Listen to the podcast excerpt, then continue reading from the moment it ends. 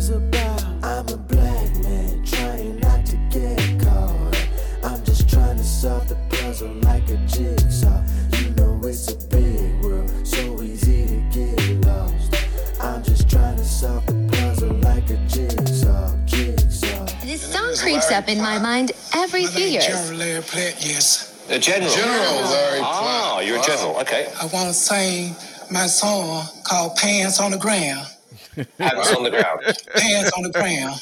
I think that's what about. Need putting our pants up. All right. Okay. Can I ready when you are. Okay. Ready? 1, 2, 3. Pants on the ground. Pants on the ground. Looking like a fool with your pants on the ground. With the bowl in your mouth. Hat turned sideways. Pants hit the ground. Call yourself a cool cat. Looking like a fool. Walking downtown with your pants on the ground. Get it up. Hey, get your pants off the ground. Looking like a fool. Walking, talking with your pants on the ground. Get it up. Hey, get your pants off the ground. Looking. And we just want you to pick everything up off the floor. Put your AirPods in your ear and listen to another episode of your favorite podcast. I am Josh Rogers. I am Brian Hare. And welcome to another episode of the Jigsaw Podcast, your favorite podcast, your favorite friendly neighborhood Casanegros. We are here to talk about all the things, but particularly talk about how we figure out this thing called life. We talk about the perils, the praises, the productivity, and the pomp and circumstance of trying to do life as Black millennials. Brian. Yes. How are you, brother? It is always a great day to be Black. We are in the land of the living. Do you have your pants off the ground? They are. I'm actually wearing shorts. Okay. It's in Atlanta. You know, the weather has been interesting recently. So I'm hoodied on the top. I am shorts on the bottom. Okay. Pants are, you know, in terms of like cleaning up the house, you know, bad pants all over the place. But, you know, in terms of like me sagging and whatnot, you know, I've been delivered from the thug life. So I don't sag no more. Yeah. How are you doing? I'm doing all right. Last week was a very hectic week. It was a weekend of reflection. I did not attend my homecoming. Oh. Yeah, those are the moments in parenting. We gotta have an episode. We gotta have an episode with Jackie about these kids. Yeah. Let me just vent very quickly. This ain't my greater conversation. I don't want to make my kids the greater conversation, but they probably should be. They deserve to be. But no, like I posted on Instagram that I was like didn't go because I was being a good parent. I wasn't looking for no ooey cookies. I wasn't looking for like, you know, people to pat me on the back and give me a round of applause. I mean, I got a lot of responses. Like that story went up to like 550 views. Wow. And it was all like people who follow me. So it was like, this is interesting. But I feel like it resonated because what people don't tell you is that it's the duality of wanting to be a good parent and doing the right thing, quote unquote, but also wanting to have space to do what you want to do and like go to places you want to go to. Right. Thugging with my rounds. So, and being like having that snatched away from you because there was no other plan in place. So it wasn't even a jealousy that Asher did hers last week. It was just the fact that I had kind of been thinking and looking forward to homecoming, especially since last year. I don't say I had a bad experience. We locked our keys in the car and we ended up going to homecoming anyway and to deal with that afterwards. But like it had soured my experience. Like I had an attitude. It was the first year back since the pandemic. So like the cell towers were blocked. I couldn't call nobody, couldn't text nobody. It was just all over the place. And so this year I was looking forward to, and both boys had a game during primetime homecoming hours. And unlike last week or the week before, when Asher was able to attend with the same situation, Josh's location was like in deep Kennesaw. So Jaden's game ending and then getting to Asher and all the stuff that the logistical come that would have just, it would have been, I would have been late. And Keisha had to work. Asher's mom had some other stuff on her schedule. So, you know, that wasn't an option. And I think by the time Asher got home from the game and stuff, it was like almost 5. That's usually when I'm leaving homecoming or getting ready to leave anyway. I usually leave around 6. So by the time she got home and Ethan just went to downtown, right? Found somewhere to park. And on top of that, even though Morehouse campus and Piedmont Park, where One Music Fest was, are a little distance away from each other, that traffic going into the city would have, I can already imagine it was crazy. So that 30-minute ride would have probably turned to a 45-minute ride, a minimum of 15 minutes to park It would have been like 6 o'clock, 6:15 when I finally got settled. Yeah. And I know people who have tailgates open at 10. I know people who are out there at 10, right? Yeah. Which is asinine to me. However, they be out there, which means that there could have been some people. I know I ain't going to see everybody, right? But there could have been a lot of people that I missed because people come in waves. And the reason why, you know, me and my friends used to go around the 2 o'clock-ish hour is because you're right there in the middle. People are either leaving and you're catching them on their way out. And then you got people who are coming. You got people who are just kind of still there. Right. So it's always proven to be that like really great pocket of time.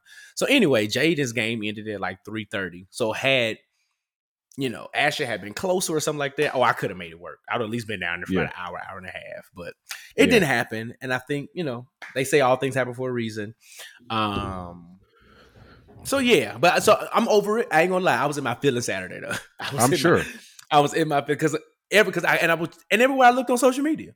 It was tailgate this, homecoming that, selfies with this person, selfies with that person. And then people were calling me, a couple people calling me, texting me, where you at?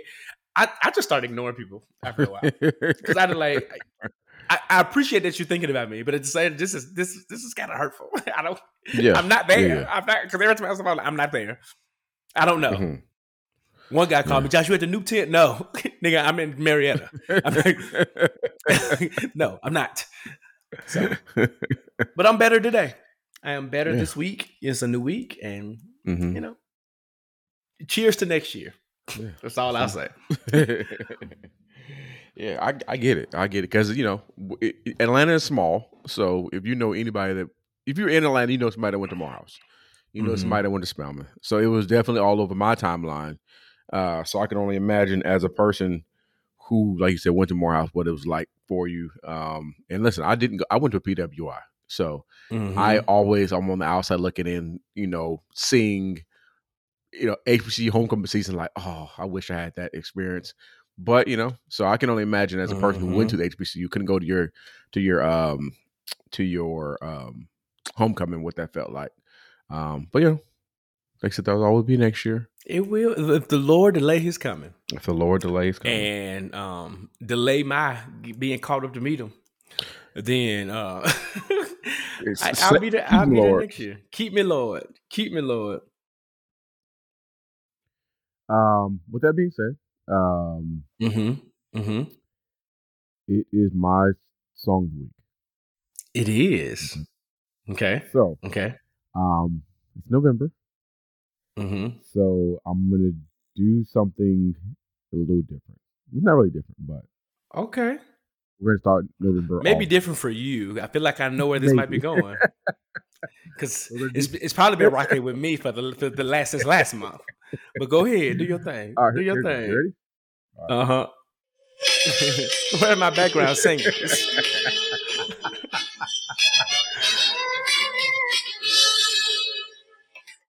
Mistletoe, I'm going to get to know you better.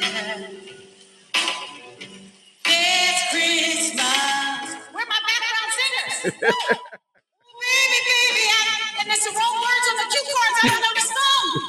This Christmas, I'm gonna have them all I can. Oh, Patty. Because I don't have the right words and I have no background singer. She's singing though. Oh, she's singing down. Do you hear me? She's singing down.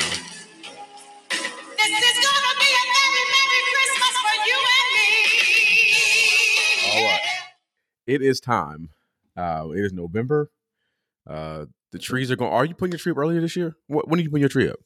So we're going. So We're going to Memphis for Thanksgiving. I mean, you were actually just talking about travel.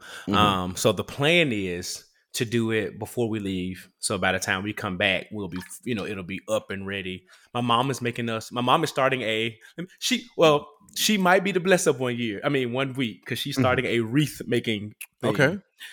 She does really, really good. But anyway, she asked me my colors and said, I'm going to make y'all a new wreath. You know, I'm black. I be saying wreath with an F. You know, I be trying to put that TH on there. But, you know, it's a wreath. It's a wreath. But anyway, so that way the tree will be up. And then by the time we get back, we could do all the extra, put the wreath up, you know, switch out some of the, you know, the little trinkets you have around the house. Yeah. Put some of those in the cabinet and put some Christmas, you know, things in there and stuff like that. But the tree, my plan is, your sister bought a massive, unlit 9-foot tree last year. Yes, I remember you saying it was on sale. Yes, it is. Yeah. And that thing took me almost 72 hours to put up because I was just tired. Remember, I had to use my ladder. I had to string lights. That was day one. Mm. So after AfroTech, which I'll talk about later, I plan on slowly putting that. Isn't that got to get out the attic? Mm-hmm. And yeah. I'm a Christmas tree. You know, I'm very particular. My mama, Robin Rogers, raised me that way, so it's kind of my thing. Mm. With the boys doing an ornament here or there so they can get into the spirit. Mm-hmm. But I will move your ornament in the right place if you put it in the right place because it needs to be evenly distributed. You see what I'm saying? Yeah. So are you putting yours up early? Are you doing that? Probably. I'm kind of debating. I don't think I'm going to travel this Thanksgiving. So I'm trying to debate if I'm going to just put them up this weekend. Okay. Or at least take them out. If I'm taking them out the attic, I'm going to have to put them up. Or like wait till like Thanksgiving. I think my mom might be coming over for Thanksgiving. I'm not going anywhere. I'm not going to anybody's house for Thanksgiving. I'm not traveling for Thanksgiving unless that the Lord like puts it on my heart and I get a travel deal somewhere, then I'm going to be at the house. So it might be either this weekend or later this month, but I'm putting them up probably early, earlier than normal. Okay. Again, Brooklyn, she loves all the holidays. So a Christmas tree in the house would be fun for her. So it's without the toxicity. Is Brooklyn like John Carroll Clayton when it comes to holidays? Yeah. I think she goes in on holidays. Halloween she loves. Like if we could, like she would want us to put all the spooky stuff in the yard and she wants to go in for Halloween and stuff like that. And I tell you, I'm glad spooky season is over. Bro. And not even on no like deep stuff. Mm-mm. I'm just sick of driving through neighborhoods and it's like 10-foot skeletons in the yard. And I'm just like, tombstones. There's a couple of houses in this neighborhood. They changed their outside lights to purple and orange. I'm just like, get this mess away from me. Agreed. Because we have a neighbor who she goes all out. Like puts tombstones, hangs up mummies. It's just a lot. Mm-hmm. I don't remember Halloween being that decorated. I don't remember growing up that people like went that hard. I don't know. I think it's the generation. I think. Not collectively, because we grew up in our certain kind of bubbles. Yeah. But I also think, though, we grew up in an era where outside of, like, predominantly white families, a lot of black folk, even, we don't do Halloween, right? Some of our parents probably let us do, like, little, like my mom, as adamant as she was, she also was one of those parents who was like, I believe what I believe, but I'm not going to let y'all be like the weird kid at school. So if they bring a candy, you're going to bring candy. If you're going to get a, a little costume, I ain't spending hundreds and hundreds of dollars. Yeah. Because I remember one year, my mama, I forgot who I was, but she took her red lipstick and she did it herself on my face. Okay. She was like, I ain't spending no money. And then the one year she brought me the scream mask. I mean, that was it. But she didn't buy the whole thing. She said, you better put her all black because that's all you're getting. So she was that parent, but in terms of like trick or treating, she didn't believe in that. She's like, you ain't getting no random candy from no random people. Yeah. You're not decorating. I'm not giving out no. My lights will be off. I'm not giving out no candy. The one time we did go trick or treat, she made us go down Uncle Verdell, who was a police officer. Makes sense. And we went in the mall because at the time the mall used to have every store had like a little thing. So she was like, yeah. So I say all that to say, I think some of us felt like we missed out on Halloween, and a lot of us are now. Because I got friends now who be like, I still don't Halloween, but I enjoy. They like the fun of a costume party. So I got friends who do that. Yeah. And then I feel like on the other side, those who have probably thought about celebrating are like, oh, let me get a skull cup or let me do a whatever. Yeah. So I think it's that thing. Like your parents didn't let you do it. Now I'm grown. I'm going to do what I want to do. But I'm also, my kids like, we don't really Halloween. And they're cool. Like they cool. Yeah, Brooklyn loves the costumes. She loves the candy. Like I said, I can care less about Halloween in terms of what it is, But one year I do want to throw a costume party, like a top tier costume party. I think that's fun. Like I actually want to go to one year, but I want to go to a good one, not nobody like house party. I want to go to like a really no good, shade, a really good elevated costume party. It's just I think it's something like that's fun. Like I feel like the creativity of it all is fun to me. So I definitely want to do a costume party next year. So what would be your costume of choice? Ooh. This has me interested now. My costume. And we can move on choice. After this, so the intro won't be a million years long. I don't know. I really don't know. It would have to be something cultural, something comedic, maybe. Mm-hmm. But like, so you have to. I don't. It may be a movie character of some sort, mm-hmm. Or like a black cultural figure. I don't know. I don't know. I will have to think about it. What about you? Oh, I already know. My dream costume would be, and it's gonna be speaking. Shout out to Thrash last week. It's gonna be indicative of me, so probably gonna make sense when I say it. It's gonna be Michael Jackson's "Remember the Time" outfit. Oh, that'd be a good one though. You gonna wear the wig and everything? Wig and all, yes. Oh, okay. Wig and all, curly, yeah, curly, wet and curly. My gold thing, my little kilt skirt thing, my gold. Yeah, I'm gonna just walk through the whole party like. The whole time, just randomly. That'll be me. But yeah, I feel like that is like it's recognizable. You know who I am. Mm-hmm. I'm not gonna do anything spooky, right? Because I feel like, and I'll say this and I'll drop it.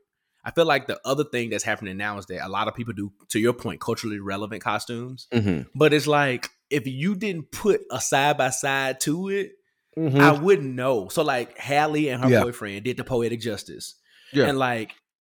Just off rip, I'd be like, oh, maybe they're going to a 90s party. But then when you put it side by side to the Janet Jackson Tupac photo shoot. Yeah. Okay, this makes sense. I had a frat brother who did the State Farm, Jake from State Farm, but he literally had on khakis. He had a real State Farm shirt. And maybe if I saw you at a costume party, I'd be like, oh, you're Jake from State Farm. But if I saw you out and I didn't know you, I would just think you worked for State Farm. Because it was like a State Farm. He had State Farm on the shirt. So I'm like, or to your point, if it didn't have State Farm, either you work for Target or you work for State Farm. Like, what is this, right? Even when people do Friday, like if you had on a flannel shirt and stuff, like streetwear and stuff like that is in again. Yeah. I ain't gonna think nothing of it, bro. But until you lean to the side and got Smokey sitting beside you with the all blue and the gold chain, I don't know. So that's my only gripe. Like, I feel like the culturally relevant joints has to be in context. Unless it's like significantly culturally relevant, like you know, what's his name? The pimp Martin played in his TV show. Jerome. Oh yeah, yeah. Like if you came with the velour shorts and the golds and Jerry curl, I know you Jerome. Yeah, right. But but that's so distinct. It's so distinct. Dressing up like Craig from Friday is just probably your normal Friday outfit. So what do you think about like an NWA like a outfit? I think that you could pull it because the most recognizable, you got to be Eazy-E though. Yeah, yeah. Jerry curl. I mean, to be recognized. If you came in there like Dre, I'm like, who are you? But if you came in there with like the jacket and the Jerry curl and the hat and the I know that. Or like Flavor Flav, I think he's one where you can dress down, but when you put on the clock, you get some goals. It's gonna give it away. But if you just like, I'm Chris Brown from like what? Or Usher. Or you gotta be like Halle Berry from Babs. You know what I'm saying? It gotta be like you gotta be a character. Yeah. You just can't be Whitney Houston waiting to exhale. Like what? You can't. Otherwise you're gonna look like you're just going to a 90s party. You know what I'm saying? It gotta be distinct. So anyway. Yeah, so that'd be fun. So next year. So that's gotta be your rule, Brian. You gotta tell the girls. If y'all gonna do it, make sure it's a reckon. I mean, they gonna do what they want to do. Yeah. But try to encourage the girls to have a recognizable character. Please do. Mm-hmm. So we got here, but the song of the week is "This Christmas." We'll find out what version to use because clearly does Patti LaBelle have a "This Christmas" version? I don't know. Patti LaBelle has a Christmas album, and I will not disrespect her by talking about that album because. And it's not one I would recommend. So, with that being said, understood and accepted. Yes. Real fast. Yes. You brought up music and my mind is turning. How excited are you from scale 1 to 10 about Brandy's Christmas album? 8. Okay.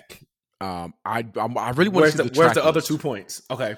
Is that I don't know what the track list is, and I'm afraid that she's going to try to give us some originals. Mm. And we don't want originals on Christmas. I think originals are coming. I saw a clip on TikTok. Okay. Now we'll say this in the background. It was one. I think it was the Chestnuts Roasting Open Fire. It was one of the classics. She was like singing down, and I was like, okay, now she gives us 10 of these. But when it was like one, I have to find it. But it was a guy like ordering the putting the track list in order. Mm-hmm. And I saw some recognizable songs. I saw some new ones. And you know how I feel about Brandy's personal music. So I am probably not here for the new ones, but for the classics that she put her spin on, Brandy sings down. Yeah. Excited about those. Yeah. So I'm probably with you about 7.5, 8 yeah. as well. Yeah. I'm gonna give it a try. Cause I do. I enjoy. I'm not saying enjoy it, but we do road trips for Christmas. Mm-hmm. So I have my Christmas album that I put on the rotation. So if she gives us, if it's save us 10 songs mm-hmm. and 7 of them are classics, mm-hmm. then it's probably going to make the rotation. That's solid. Because I just want the classic. I just want your rendition mm-hmm. of Silent Night, or I don't care whatever it is. I just want to hear your voice on that song. CeeLo did a great job of giving us what we want. Classics, yeah. But you know who did a few originals? Mm-hmm. I think it was that probably the same ratio you just said, 7-3 or maybe 8-2. PJ Morton, he had like 2 or 3 originals on there, but they hit. Mm-hmm. They did what they're supposed to do. Yolanda, is that original? Yolanda, it ain't a. If it's not an original, it's definitely not one of the classics. Yeah. Okay. So let me take that back. If the 2 or 3 I'm thinking of are not like originals. Mm-hmm. They're not the Christmas hymn classics. Yeah. So I was okay with that. I'm fine with that. Yeah. Give me Bounce for Christmas is. Whatchamacallit maybe had 1 or 2 originals too. I think John Legend had 1 or 2 on his. Because that, outside of this purgatory he sits in, that mm-hmm. Christmas album. Yeah, it was solid. That was a solid Christmas album. Yeah. Solid. All right. Yeah. But that being said, I'm still accepted. Yes. Brian, let's get ready to go to the Blessed Report. Let's do it. Yep. Yeah.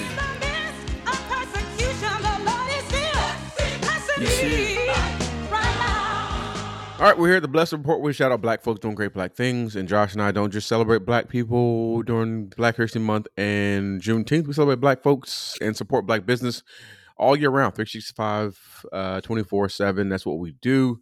And this week for the Blessed Report, I'm sure you already know that the Jigsaw is a Issa Rae stan account, so we are going to celebrate and bless up Issa Rae with Viarae wines.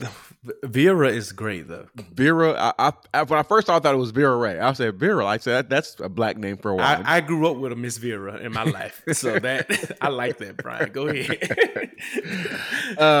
So created by the award-winning actor and entrepreneur Issa Rae, Viarae is. I'm hoping I'm pronouncing that correctly. Viarae is a celebration of joy and staying ready to turn any moment into a celebration. Viarae Prosecco is a sparkling white wine, perfect for those candid, unfiltered moments with family and friends. So we're coming to the holiday season. You know, the girls and the boys love the drink. So, you know, add the Prosecco to your cabinet, wherever you have your drinks at, and you can find it at the nearest liquor store. But, you know, the store that we love the most that loves Black people is Target. You can find it at any Target nationwide. And Target loves us. Target. They love Black people back. Let me see if I can say this. Even if behind the scenes, Target don't care about Black people, you cannot tell. Between Target and Ben and Jerry's, we know what corporations got our back. like you can't. They can be cussing us out in their boardrooms. We cannot tell on the shelves, on the products, the where they put their money at. You know what I'm saying? Like it's and not there. Just Black folk. They had like when they did Hispanic Heritage Month, they had a whole activation for the LGBTQ plus community. They really, and then on top of that, I think they doubled down on the Black community, the Buy Black sections, they're sponsoring a podcast about Black intersectionality that they do every year. Like they really do. This is beyond, like, a lot of people have pulled out since the George Floyd moment. They've been consistent. And I'm talking about like initiative after initiative after initiative. Yep. So shout out Target, shout out Issa Rae. Yeah. Shout out to Target. And I'm going to say this about Target is, especially in this time in the season where they've been kind of digging in just inclusion and all that kind of stuff, just across the board, even with the Pride stuff where they've been getting a lot of flack. Them niggas haven't stepped away. They haven't said, you know what? We're not taking it down. We're not doing that. And I applaud them for that. Like, to the fact of, granted, because we all know and we all love, we have family members that we appreciate, people in our community, loved ones who are part of the community. And we respect and value the people who are part of the community. So it's the idea of, like, if they're willing to step back from people we do love and appreciate, like what are they willing to do with other, you know, marginalized, you know, communities, right? So shout out to Target for that. You know, we can go the whole thing about, you know, religion and all that kind of stuff about, you know, views on the community, right? But shout out to Target for standing 10 toes down. Stock prices and all that kind of stuff went down. Y'all still dug in. Y'all still didn't fold. So shout out to y'all on that. That's that. So you can find Issa Rae's wine at Viarae.com or on IG at Viarae Wines. That's VIARAE WINES on IG. Okay. Yeah. Rest up. My God. So as far as prominent major Black iconic figures. Yes. I don't think we had anybody that passed away. We did not. I will say my dad texted me and made sure said, did y'all shout out Richard Roundtree, the original Shaft? As if I didn't know who he was. And I was like, yes, Father. He said, okay, because I'm like one episode behind, but I wanted to check. I said, we did it. We did it. So our elders are listening and they want to make sure that we include their superstars. Listen, the youngsters may not know who they are, but at least we know. We know who the people are, and we're gonna celebrate our Black icons and legends. But this week, this is not on the rest up. Yes, this is on the bereavement. What list do we put these people on? Just the bereavement, the obituary. That's what they call obituary. That's what they call it in the newspaper. The obituary. A well-known person, and mainly because there was a show that came out in the early 90s that had 4 Black women, 2 Black men, lived in New York, did all the things, had all the times, young Black entrepreneurs and, you know, actresses and stylists and, you know, stockbrokers, all that kind of stuff. They had it was a great show, great family. And they were living single even. They were living single, doing all the things, living in New York, living single. Then all of a sudden, on the same network, if I'm not mistaken, another show pops up. They changed a little of the dynamics. Still live in New York. One of the dynamics was a major change. 3 women, and they added a man in there. So it's 3 women, 3 men. Took a woman in New York. Added a man. Yes. Not as successful, if we just be honest. Even though one person wanted to be an actor, just like somebody else, and they tried to mirror some of the things, but not as successful. Yeah, if we're being honest. Yeah. But then also think about the fact that they made Rachel like work for like Ralph Lauren, like a stylist kind of thing, kind of like Regine. See, it was a random career shift too. And she wasn't fashionable. Only 4 Black people were ever on the show.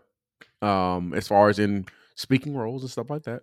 But the show is I'm familiar with the Friends, which was a stolen concept from Living Single. If we're being honest. We're honest.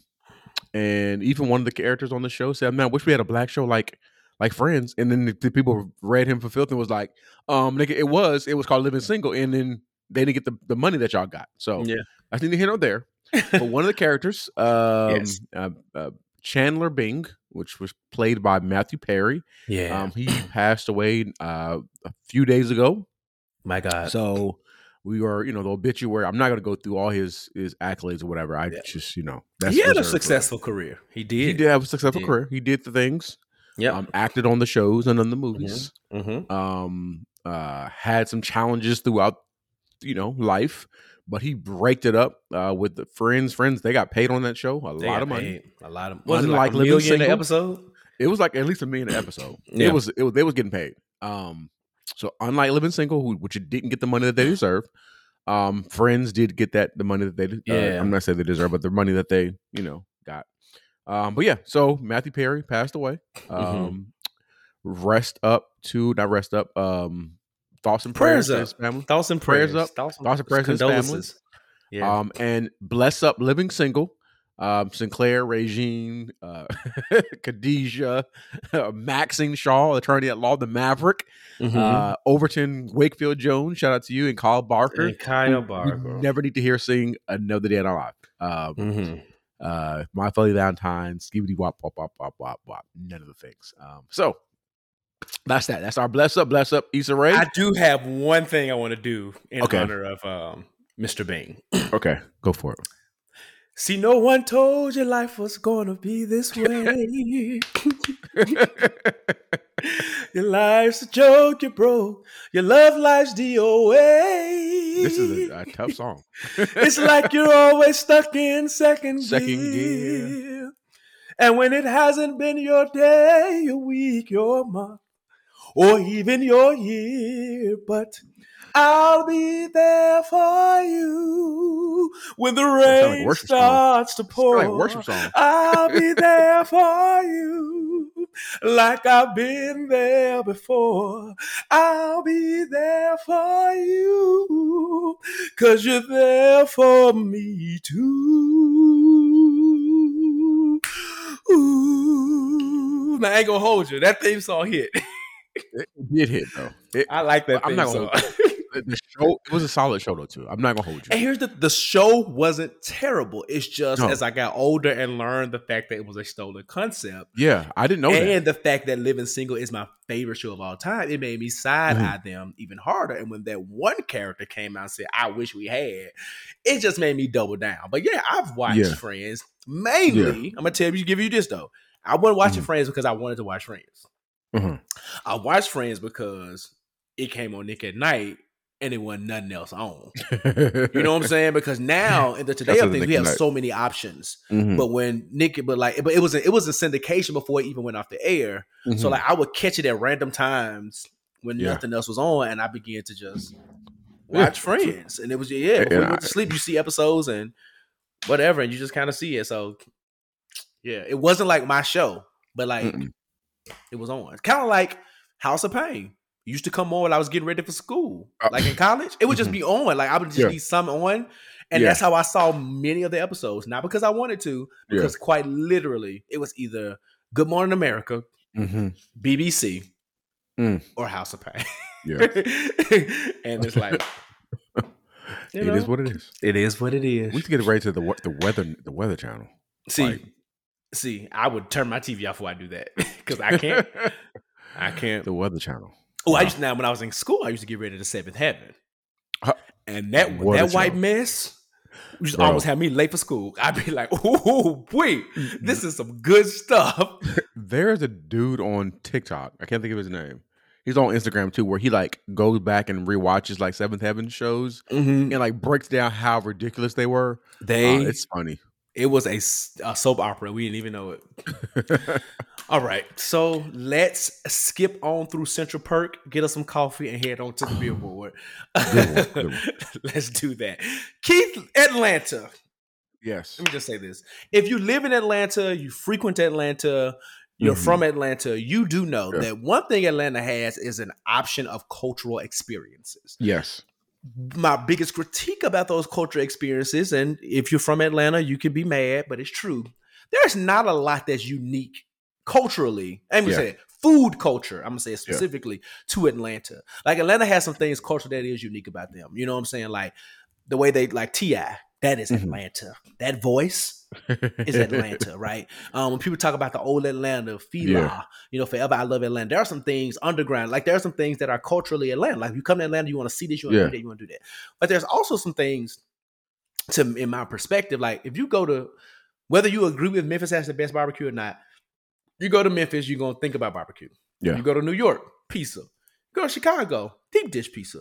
You go to Buffalo wings, right? There's just some places you go to and you want that food. California, it ain't Mexico, but I want a taco, right? Yeah. Like there's some places you go to. It makes sense. You're going to get the things. Atlanta people say wings, but it's really American Deli, and I can't count that for y'all because that is a chain. And even though American Deli has decent wings, like it's not anything unique to Atlanta. Now, wing culture probably is big here, but there's no one spot that's like, oh my god. Regardless of that, Atlanta also has a ton of restaurants, many of them being black owned because Atlanta is like one of the black meccas, right? You think of black folk, you think of Atlanta, you think of the big cities in Texas, Houston, Dallas, right? Yeah. You think of DC, Chicago, Detroit, you know what I'm saying? Like major cities, right? And, you know, we got some other cities that's predominantly black, but those are the ones that come to your brain. That's where the black folk are, right? And because of that, black folk also enjoy a certain kind of experience. When we go out to places, we like music, we like good food, we like good vibes. And over the years, right, some of these restaurants has taken advantage. Mm-hmm. I would say, I'm not going to say that all black businesses are bad or things like that, but particularly some of the black businesses have taken advantage of this kind of robust food culture. So while the food culture is not unique, they've taken advantage of the fact that Atlanta thrives off brunch, right? Mm-hmm. Atlanta loves a good hookah situation, right? All the things that come with the vibes that come with these places. And because of that, a lot of restaurants low-key operate as clubs, lowest of keys. Because if you look, because you go to somebody like Boogaloo, if you go to Boogaloo's website that they haven't updated, they probably should, it's listed as a restaurant. That is no one's restaurant, right? Which means that the original intent probably was just to be a black owned, nice establishment, but as culture shifted, so that their operating model, right? And with any business, Brian, I'm going somewhere if y'all let me get here. And with any business, you know that there are rules. There are sometimes the way that people operate. I remember even growing up back in Memphis, Jillian's. I don't know if y'all had a Jillian's in California, but it ain't nothing but a Dave and Buster's. Okay. But it used to call it Jillian's. Jillian used to have a thing. No sagging, no obscene graphic tees, no hats. Right. So, you know, and I know, and you've been to Eclipse de Luna before. We've been there together, actually. Mm-hmm. Eclipse de Luna, to this day, no major dress code, but you can't wear a hat in that establishment. Right. Mm-hmm. Just kind of is what it is. So certain restaurants have certain rules, certain operations. We don't take parties over this size. And if we do, there's going to be this blase, blase, blase, whatever. Going back to that Atlanta thing, taking advantage, is that there are many restaurants and establishments who have taken that kind of, this is just kind of maybe our house rules, to another level. Yeah. And I'm talking about not just a dress code, which is, you know, depending on how extreme it is, I'm cool with. But I'm talking about no parties over 5. Yeah. 18% gratuity regardless of how much you spend. No, and I'm talking about non-downtown restaurants, valet parking only, reservations only, which depending on like demand, maybe I can get with, right? You know, hookah everywhere. And I'm not mad at hookah. I just feel like, why am I getting hookah at like a Chipotle style restaurant? This is extreme. You know, neon lights everywhere, a DJ everywhere, you know what I'm saying? Like, and again, I love a good DJ, I love a good vibe, but like, my God, I just wanted a steak. So like the vibe and everything that goes into it. And then on top of that, it's like, you can't call in this, you can't show up here. If you 10 minutes late, we're gonna get rid of your table, but you were 15 minutes late, seat me at my reservation. Right. All these different. My reservation was at 10:10 and you seat me at 11 o'clock. Regardless. Some of them, they ran out of food, or you got an expensive price point, but you sitting me at like card tables with plasticware. Like there's so many things, right? And I'm talking about reputable Atlanta businesses and restaurants. And I'm not just talking about black owned, I'm talking about the rules that are, and I think that the more restaurants that open, the more that this becomes a standard and a norm. And people feel like this is the way that we have to operate, which is not true, but that is how it's happened. Giving you all that to understand, Instagram food critic Keith Lee. If you're not familiar with him, he's based in the Las Vegas, Nevada area. Yeah. And I think he went, I didn't follow the beginning of your journey, but what I understand that he built this massive following. And part of the way he built it was going around to Nevada restaurants and trying food. And because people fell in love with him, when he gave it a good rating, people would go and flood it, and those businesses would experience a huge boom. Yeah. A huge boom. And from what other people have even said, it wasn't Keith Lee just saying it's good to be good. Like people were like, no, this food is real. Because how many restaurants, Brian, maybe back home, even in Atlanta, have you patron that don't have a big crowd, but their food is great? Oh yeah, right? Plenty. I've been to some places like that, right? I'm not a guy online that's gonna talk about my food, but I think we mentioned this last week. Like, I'm not a restaurant snob, I'm a food snob. So like, I just want good food. So if it's in the hood, even if don't nobody really go like that, I don't care. If it's good and it's fresh, I'm going to eat. Yeah, right? That's right. Regardless. And I think that's how Keith Lee was. So again, he built his following. And now, I don't know if he's doing this purposefully. I don't know why he's in Atlanta. But for whatever reason, he came to Atlanta. He might be coming to Atlanta. I think this is a great idea to go to different cities and expand that reach in that market. So if that's the case, he came to Atlanta as one of his first destinations. Yeah. And people have been saying Keith Lee coming to Atlanta. Atlanta restaurants should have been ready. But like, no, do you?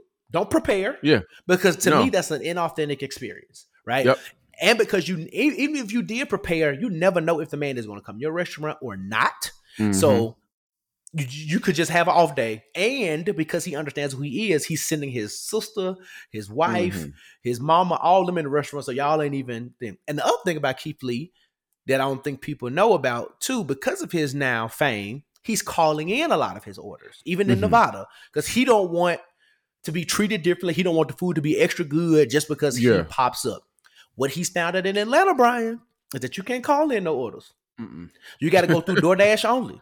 And even when you go through DoorDash, that don't mean you're going to get your food. Yep. And then on top of it, you spending extreme prices on small amounts of food.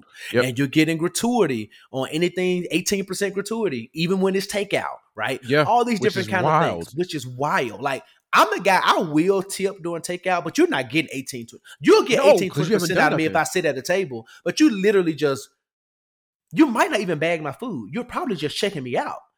And that's really it. So I might give you like, it might, for me, it might be the standard $5. It's like, here you go. Thanks. But I'm not paying you $40, you know what I'm saying? Because you gave me my food and some takeout bags. Right. And then when I check it, I ain't even got no utensils. Like, or sauce, you know what I'm saying? It'd be wild. Or sauce or anything, right? Napkins, napkins, nothing. So, and again, this is not an excuse not to tip, but this is some of the things that's true to Atlanta culture. So he went to a place called the Real Milk and Honey.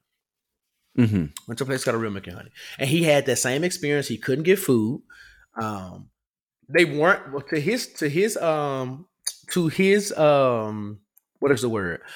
his credit, he said that the people who told them about the rules and stuff were very nice, but it was just the fact that he couldn't get food because he got there at 4:00. You couldn't call in, so they went through DoorDash. DoorDash said they was closed. He got there, people were still there.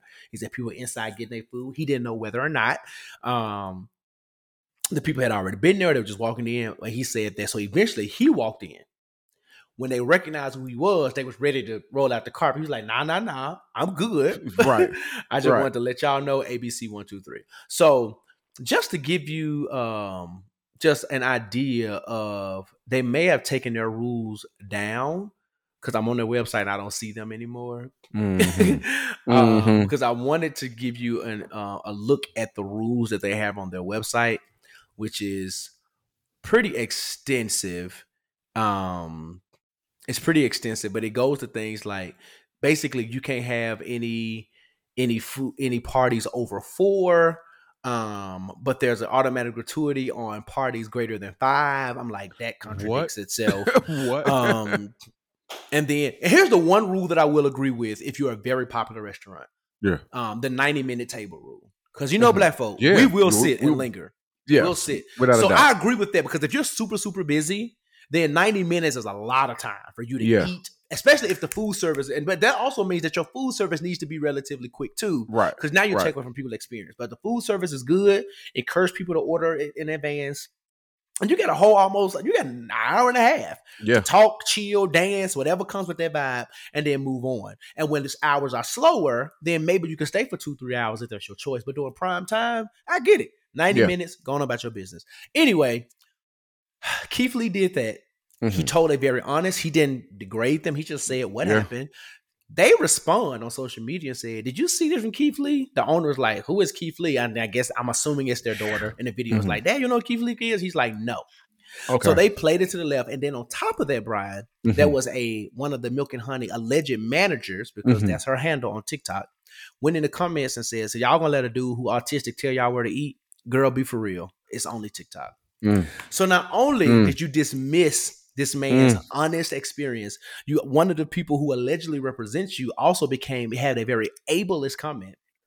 What does autism have to do with my experience of a restaurant? Right. If I like the food, I like the food. Or if I had a bad experience, I had a bad experience. It had nothing to do with any alleged autism. So I give you all of that for you to now enter the chat, Brian. I want to set the people up. Yeah. And talk about what do you think Keith Lee's interest into Atlanta is going to change the game? Is this just an isolated event? You know, people will be like, we don't care. Like, what do you think this is going to do? It's twofold. Like, people that really care are going to switch up, right? Mm-hmm. Because he's really exposing like legit culture. Like, there's another clip that is floating around where people have been waiting for tables. He pulls up, he walks in and they realize it's him, and all of a sudden they find room for him and his family to sit. And he's like, nah, like they've been waiting. Like, you can't just find a spot for me and all these people have been waiting. That's not cool. And he left. So stuff like that is like, y'all don't really, Atlanta's a place where it's weird because, it's a very celebrity town. Yep. So we see celebrity and we see famous people all the time, to where we have this attitude of like, nigga, we are the same. Atlanta's basically we are the same, nigga, we don't care about your city, right? Mm-hmm, mm-hmm. But that translates also to like the food culture, because it's kind of like, we doing y'all a favor, giving y'all this restaurant to come to. And the restaurants have this attitude of like, we're doing y'all a favor. Like, instead of like, no, we're doing y'all a favor by coming to the restaurant. Oftentimes the food is subpar. And most cases we're really... Whew. And we're paying for the environment. You know what I'm saying? We're paying for the vibe. And sometimes the vibe ain't really the vibe. The vibe is hookah and a DJ. And a bottle service. Like, we don't need bottle service. The DJ is mid. Right. It takes it down. It's like, why am I here? We don't need sparklers walking out of the room, in the room with a bottle and a sign at during 1 o'clock on a Sunday. Like, we don't need that. Like, you know what I'm saying? But we're getting upcharged for that. Yeah. So shout out to Keith Lee. Atlanta definitely has its issues and its problems. I love Atlanta. There's so much wrong with Atlanta. We talk about TSA. We talk about traffic. We talk about inefficiency of the city. Yeah. We talk about that. There's so much wrong with Atlanta. I love Atlanta though, because Atlanta, I grew up in Atlanta in terms of like, I came here as a young teenager, late teens, like 19. I came here at 18, 19. I've been here, so I grew up as a man in Atlanta. So I love Atlanta. But there's so much wrong in Atlanta, and this Keith Lee coming to the restaurants and exposing this stuff. If people want to do right, like, y'all should listen to what he's saying, get rid of these stupid rules, or us patrons should just stop going to these places. You know what I'm saying? I agree. Because we're putting up with it. We're putting up with it. And we're making them, like, we complain, but then, like you said, we keep going back. So. Yeah. And I'm not saying, I know personally, I'm not saying there's nothing wrong with bottle service. I'm not saying there's nothing wrong with the hookah and the thing. It's just like, me personally, I don't care. Like, I'm not a hookah smoker. So I don't care that there's hookah on the menu or not. There are some times as well where I'm just like, but why are we hookahing? Like, this ain't even like a, like, this is legit like a black on Red Lobster. Why? Like, I don't want hookah at Juicy Crab. Like, why? We don't need it. It's not necessary. I got butter and oil on my fingers. Why I can't even hold a hookah stick? So that's one thing. Then on top of that, bottle service is a jip anyway, because that same bottle that's $300-$400 is legit $50. Yeah, at your local liquor store. Like, without a doubt. I mean, I get that we got to make a profit, but here's the other thing too. And this ain't a restaurant. This is for all restaurants and lounges to do this. Like, y'all not only upcharge us, but y'all also get that stuff wholesale a lot of times. Yeah. So you're paying even less than the $50 per bottle that the average person just going to the store and getting. You might be getting that for like $30, and you didn't charge somebody $300 for a bottle of Tito's. Yeah. Like, bottom tier vodka, some Hennessy, $500. Are you crazy? Hennessy can probably start my car. That stuff is nasty, and you Negroes love it. But nevertheless, if that's your drink of choice, and that's the thing. And like you said, we keep going and doing it, and we think we balling. And to some regard, if you want a certain type of experience, yes, you're gonna pay for a certain type of experience. But at the same time, it's like, I'm the kind of person, I'm not giving you $500 for a bottle of Casamigos. Are you crazy? Not a chance. Are you $500? Not a chance, bro. You lucky I'm buying this craft cocktail or maybe this glass of wine because I just want, I just want it. Right. But we're paying $20 for a cocktail. You know what I'm saying? And that's just because I just maybe want it with my dinner or something, but I'm not giving you all this for a bottle. Needless to say, Keith Lee, from all the Atlanta reviews I've seen, has been so consistent with his like positive the attitude. Yeah. He legit just said, this is what I tried to go here. And this is what happened. And he was even nice enough to say, when they told me their rules, they were actually nice. They weren't mean. Yeah, he was like, it's just their rules. So he even said, like, this is not an excuse for y'all to get on social media and drag these people. Blase, blase, blase. He said, if the rules ain't for you, the rules ain't for you. That's the lesson. If we gonna complain about it, to Brian's point, then stop going. Yeah. Like, because here's the other thing. When you tell me you don't take reservations and you know you got a 2-3 hour wait, you enjoy this. You enjoy this drama. Yes, you do. You enjoy this drama. You like the line outside. You like the line. Like it's one thing like when Candy had a 2-hour wait, but Candy was also having reservations. And Candy also had one location. Candy also was brand new. You go to OLG now, you can get a table. Yeah. One, because the hype is gone and the food is mid. But also she has like 3 or 4 locations now. So everybody's not concentrated in one spot.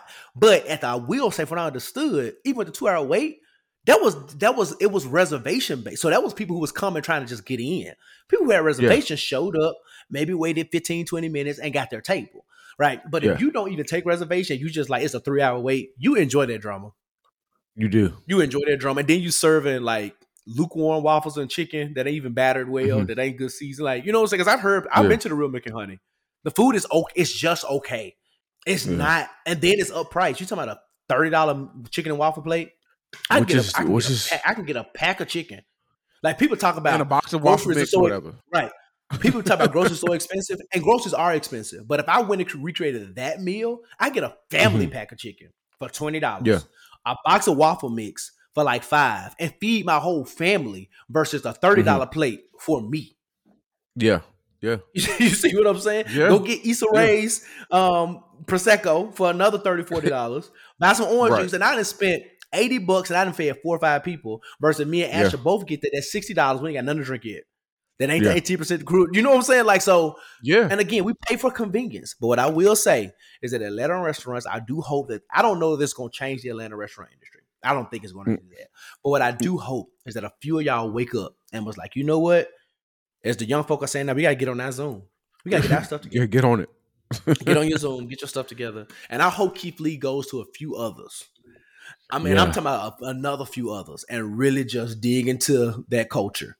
I just hate that it blew up so quickly, because I feel like there, like I said, some other places that I want them to be caught unaware, as the scripture talk about. Like, but they are going to be. I feel because it's the thing. It's all, like the scripture said, they don't know the day or the hour because Keith Lee is literally just pulling up. He Jesus. Well, I ain't say all that, but he pulling up, and the thing, he's trying to call in, and he's sending his family in. So unless you like vividly remember what his wife and sister and all of them look like, you're gonna be like, they gonna treat them like anybody else, and that's his secret right now. That's his secret sauce right now. This might be the time to go to restaurants though. In Atlanta, this might be the time to go to restaurants right now in Atlanta. You might get the best service ever. You'll get the best service ever because they just don't know who you are. I could be Keith Lee cousin. Right, call in now. Do reservation now. Call me now. Speaking of people who are blowing up, Terrell, guys, if you watch the Terrell show, he's the infamous Blue Wall. He's been interviewing or has interviewed for a few years now. Yeah, some really prominent people, some rising people, some emerging people. And he says in an interview that it's not a show about music. It is a show about me and this other person having a conversation. He was like, and if y'all don't ever watch, I'm having the time of my life, right? But because he's a music head, he plays the game. That's what is the game called?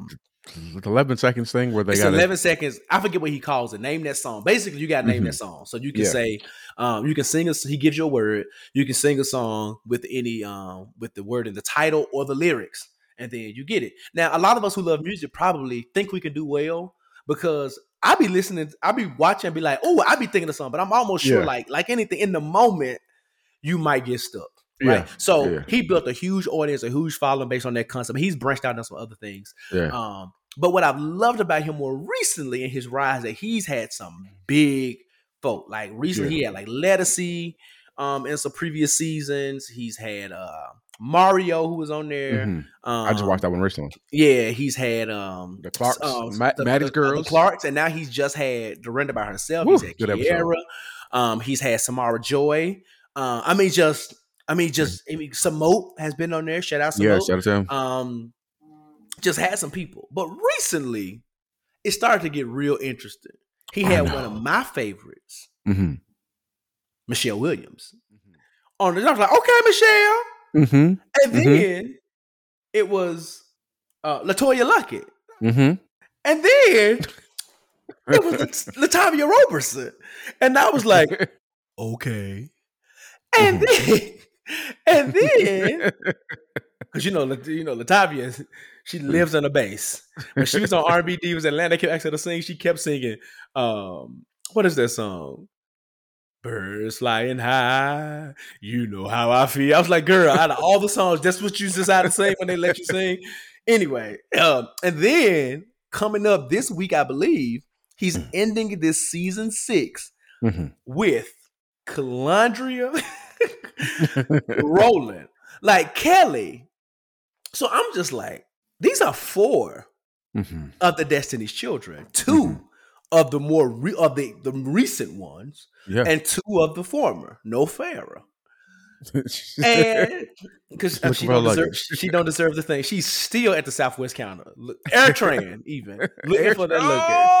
Oh, Atlanta knows. They probably gave her Air Tran. They probably gave her Air Tran U ticket. It was a standby ticket at that. Expert.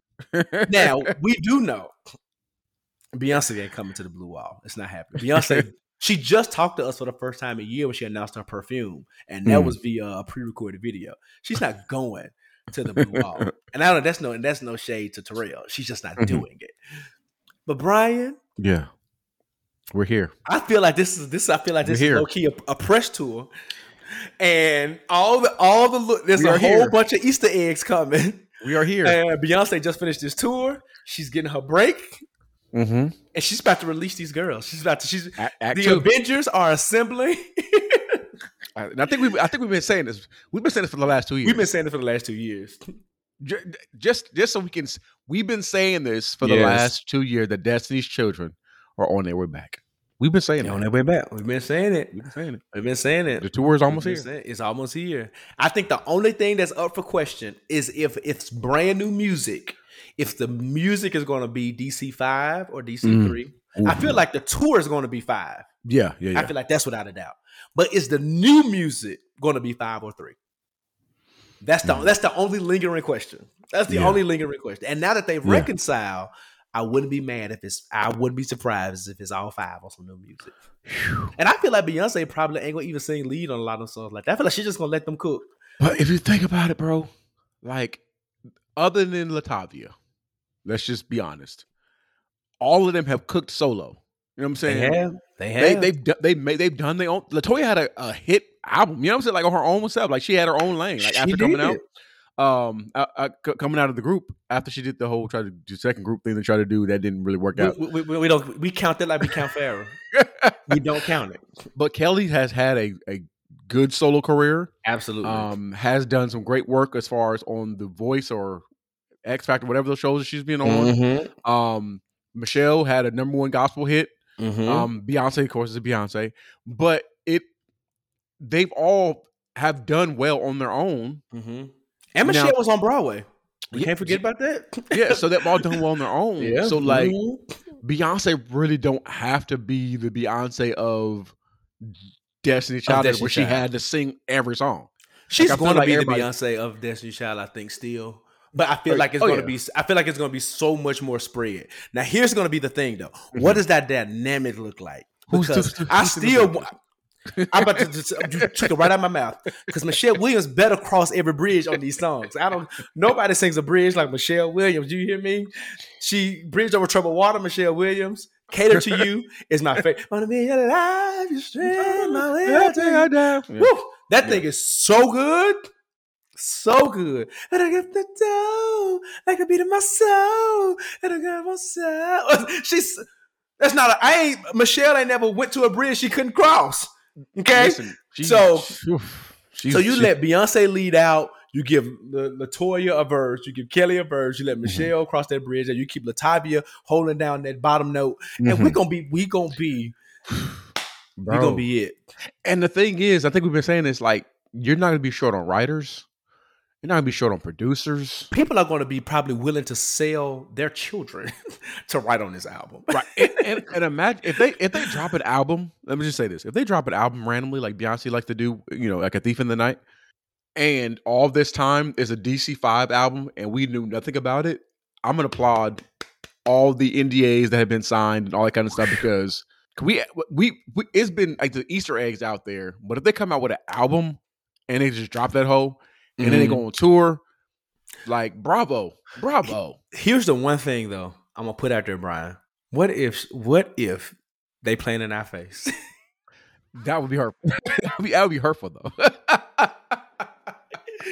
What if they do us like Rihanna been doing the Navy? She's just playing in our face. Because that is also a possibility. We could go another 5 to 10 years and nothing. That is true. And it'll be nothing. They'll just keep hanging out and keep doing stuff. And we'd be like, it's coming. That is true. And then nothing. But I'm hoping against hope. Yeah. Because we've been seeing it. Like, Beyonce's been shouting the girls out. LaToya and LaTavia have been hanging out a little heavy. Michelle and Kelly have been hanging out heavy. Like, y'all doing a lot of playing. And Beyonce, if nothing else, is a very keen businesswoman. Mm-hmm. She also has proven to us several times that she has to have a burner account, because the way that she's on top of stuff in terms of culture and people who shout her out and people who do stuff, how she find these people who do her dances and stuff, like, either she got a burner account or she got an amazing research team. Yeah. So I believe that, I say that to say Beyonce hears what the people be wanting. Yeah. And about 90% of the time, she give it, like, even with the visuals, she was like, you're the visuals. Yeah. Little did we thought it was shade. Little did we know, she was being literal. You're going to be in this movie. I'm going to make a lot of money off of you. This is the visual. You know what I'm saying? So, like, she hears the people. And so, yeah, I feel like we need this. You know what's going to happen too, though? I'm going to make this prediction. If they give us a DC5, Beyonce's album of the year is going to come through Destiny's Child. That would be something. Then they have to do the flowers. She's had, to me, at least 2 records that should have been album of the year. Mm-hmm. Even though I don't really care for Lemonade, Lemonade fit the Grammy like formula. Oh yeah. Renaissance fit the formula, right? And it was also a really amazing album. And just I was just in Marshall's yesterday and they had a whole section of sequin suits and dresses, like silver. Oh, not like the Christmas party stuff, like the metallic silver. That is Beyonce. Yeah. We ain't seen that. No. Zara got a whole sequence thing for men, like silver. Mm-hmm. Right. So anyway, I feel you can timestamp it. If they come out with an album. Yeah. That's where she's gonna get her album of the year. Mm. I feel like they're gonna sweep the Grammys.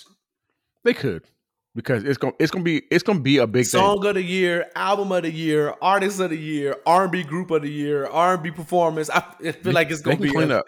They gonna clean up, bro. Yeah, they can clean up. Cause didn't they clean up with Survivor almost? Yeah, except maybe a couple, album, yeah. Maybe a couple of ones they missed. Yeah, that was a big album. Yeah. So anyway. That being said, understood and accepted. I know we don't need to talk about music. That being said, understood and accepted. We're gonna head on to the living room. It's fall time. It's been fall for a while. But you know, we're going into harvest season. This used to be. I don't know, Brian. Is Thanksgiving still your favorite holiday? Yeah. Well, it's still. It is. Because I know you're becoming a Christmas fanatic. So is it? You know, it just changed because my daughter just loves the Christmas. Gotcha. But, But yeah, it's shifting to where. Now, excites Brooklyn kind of makes me more excited. So, you know, she don't care about food. I love that. So, get your eggnog, get your apple cider, get your dressing and turkey early, because we about to have this good conversation about the fall, about some fall cleaning and getting our houses in order. Let's do it. Let's do it.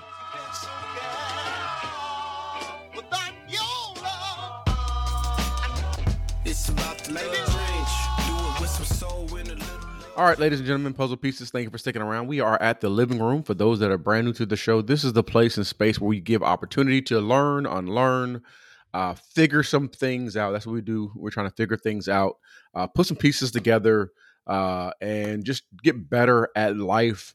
And that's what the living room is. So this week we were talking about fall cleaning and, you know, kind of dealing with the physical, the emotional, the spiritual act, the thoughts of cleaning the things out. So just to kind of give some context here, looking at the seasons, right? Season is changing. Fall is here. Going from summer, hot month vacations and the things, and now kind of settling in to fall. The leaves are coming down. The weather's cooling down.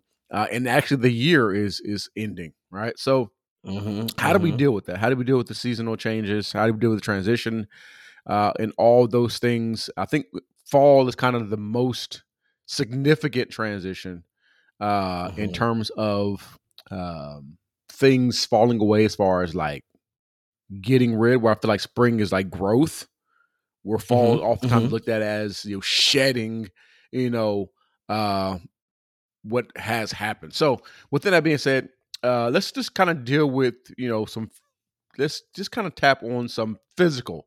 What are some things in the house that you feel like, or some things around that, some physical things that you want to kind of some clean out in your life? So I'm sitting in my office, and my office is in the front of my home. Yeah. And near my front door, there are 4 bags that's been sitting there for 2 weeks. That's supposed to go to the Goodwill.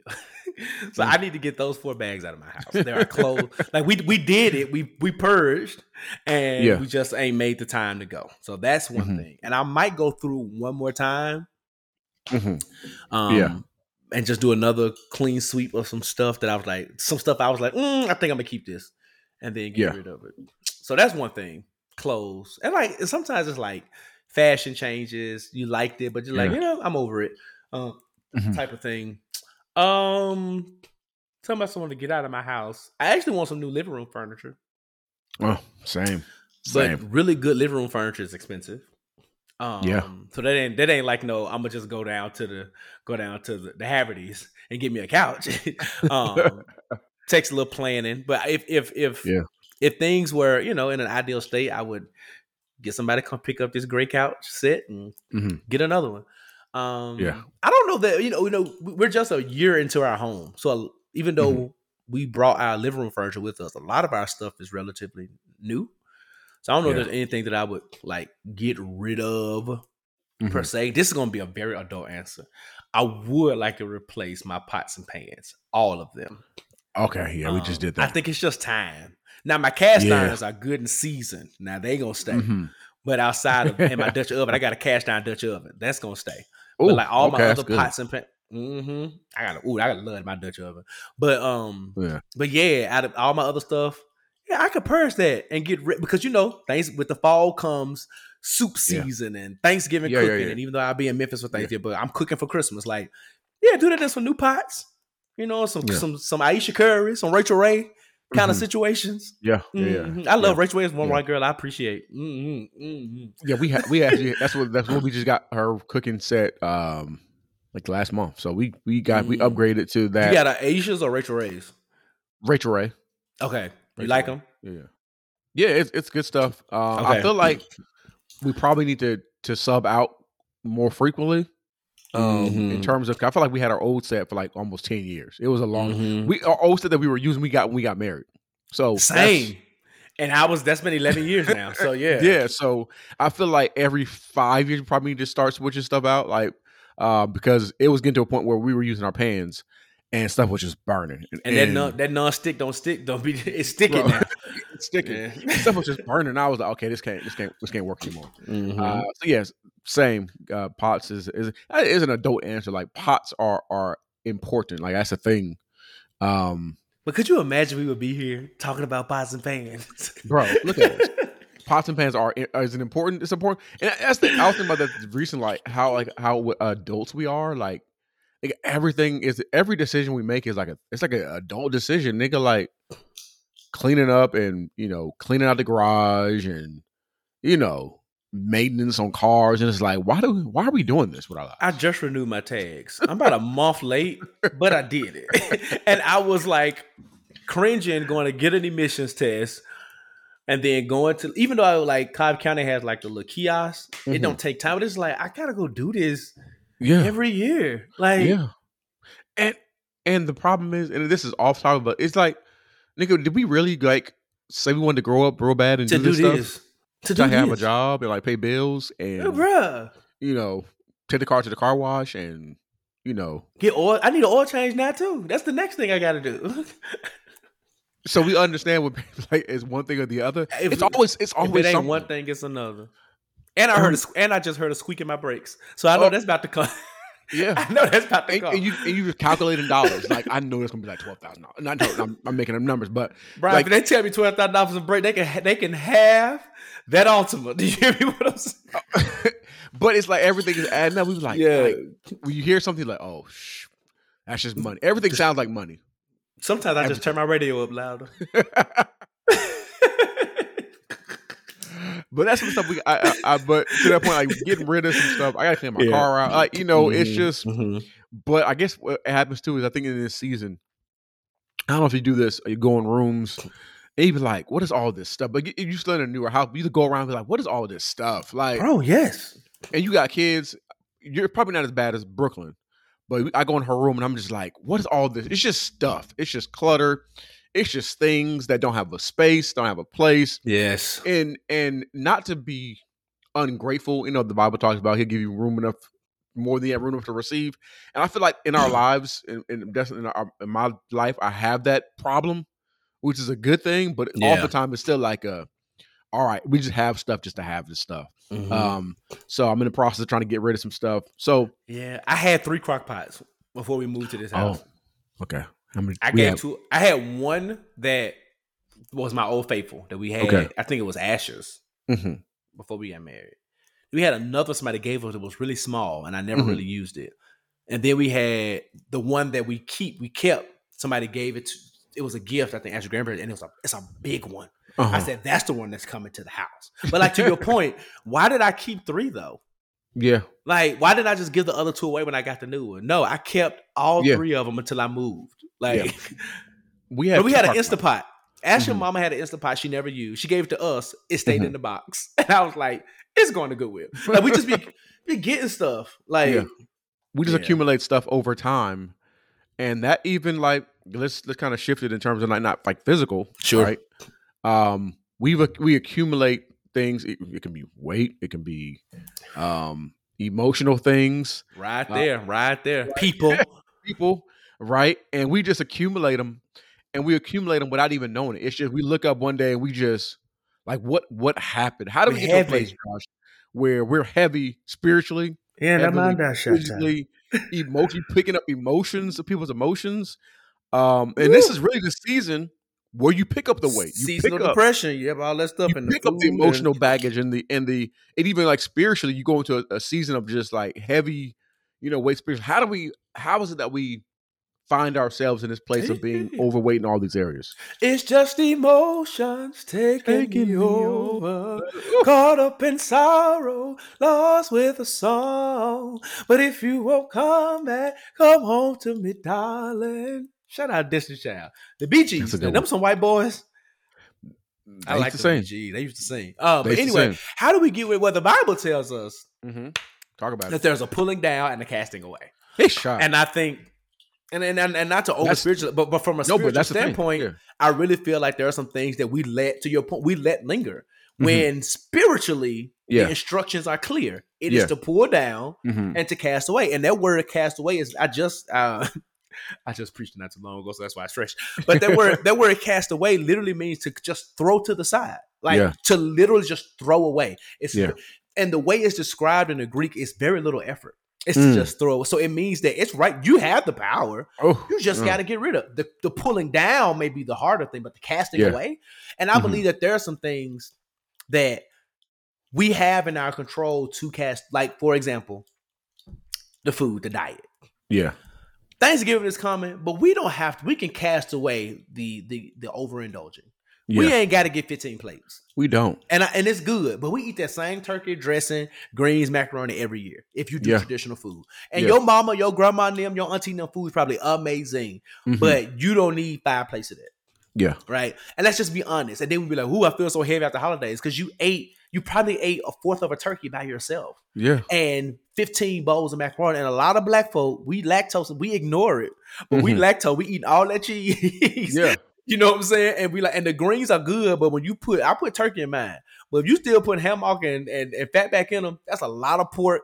And I'm not the pork police. I just had 4 slices of bacon for breakfast. I ain't gonna hold you. And it wasn't the sugar free or the low sodium. It was straight up cut country bacon. But I don't eat that every day. And, and so forth. If I went and ate like 3 slices of ham every day for 4 days, I'm sick.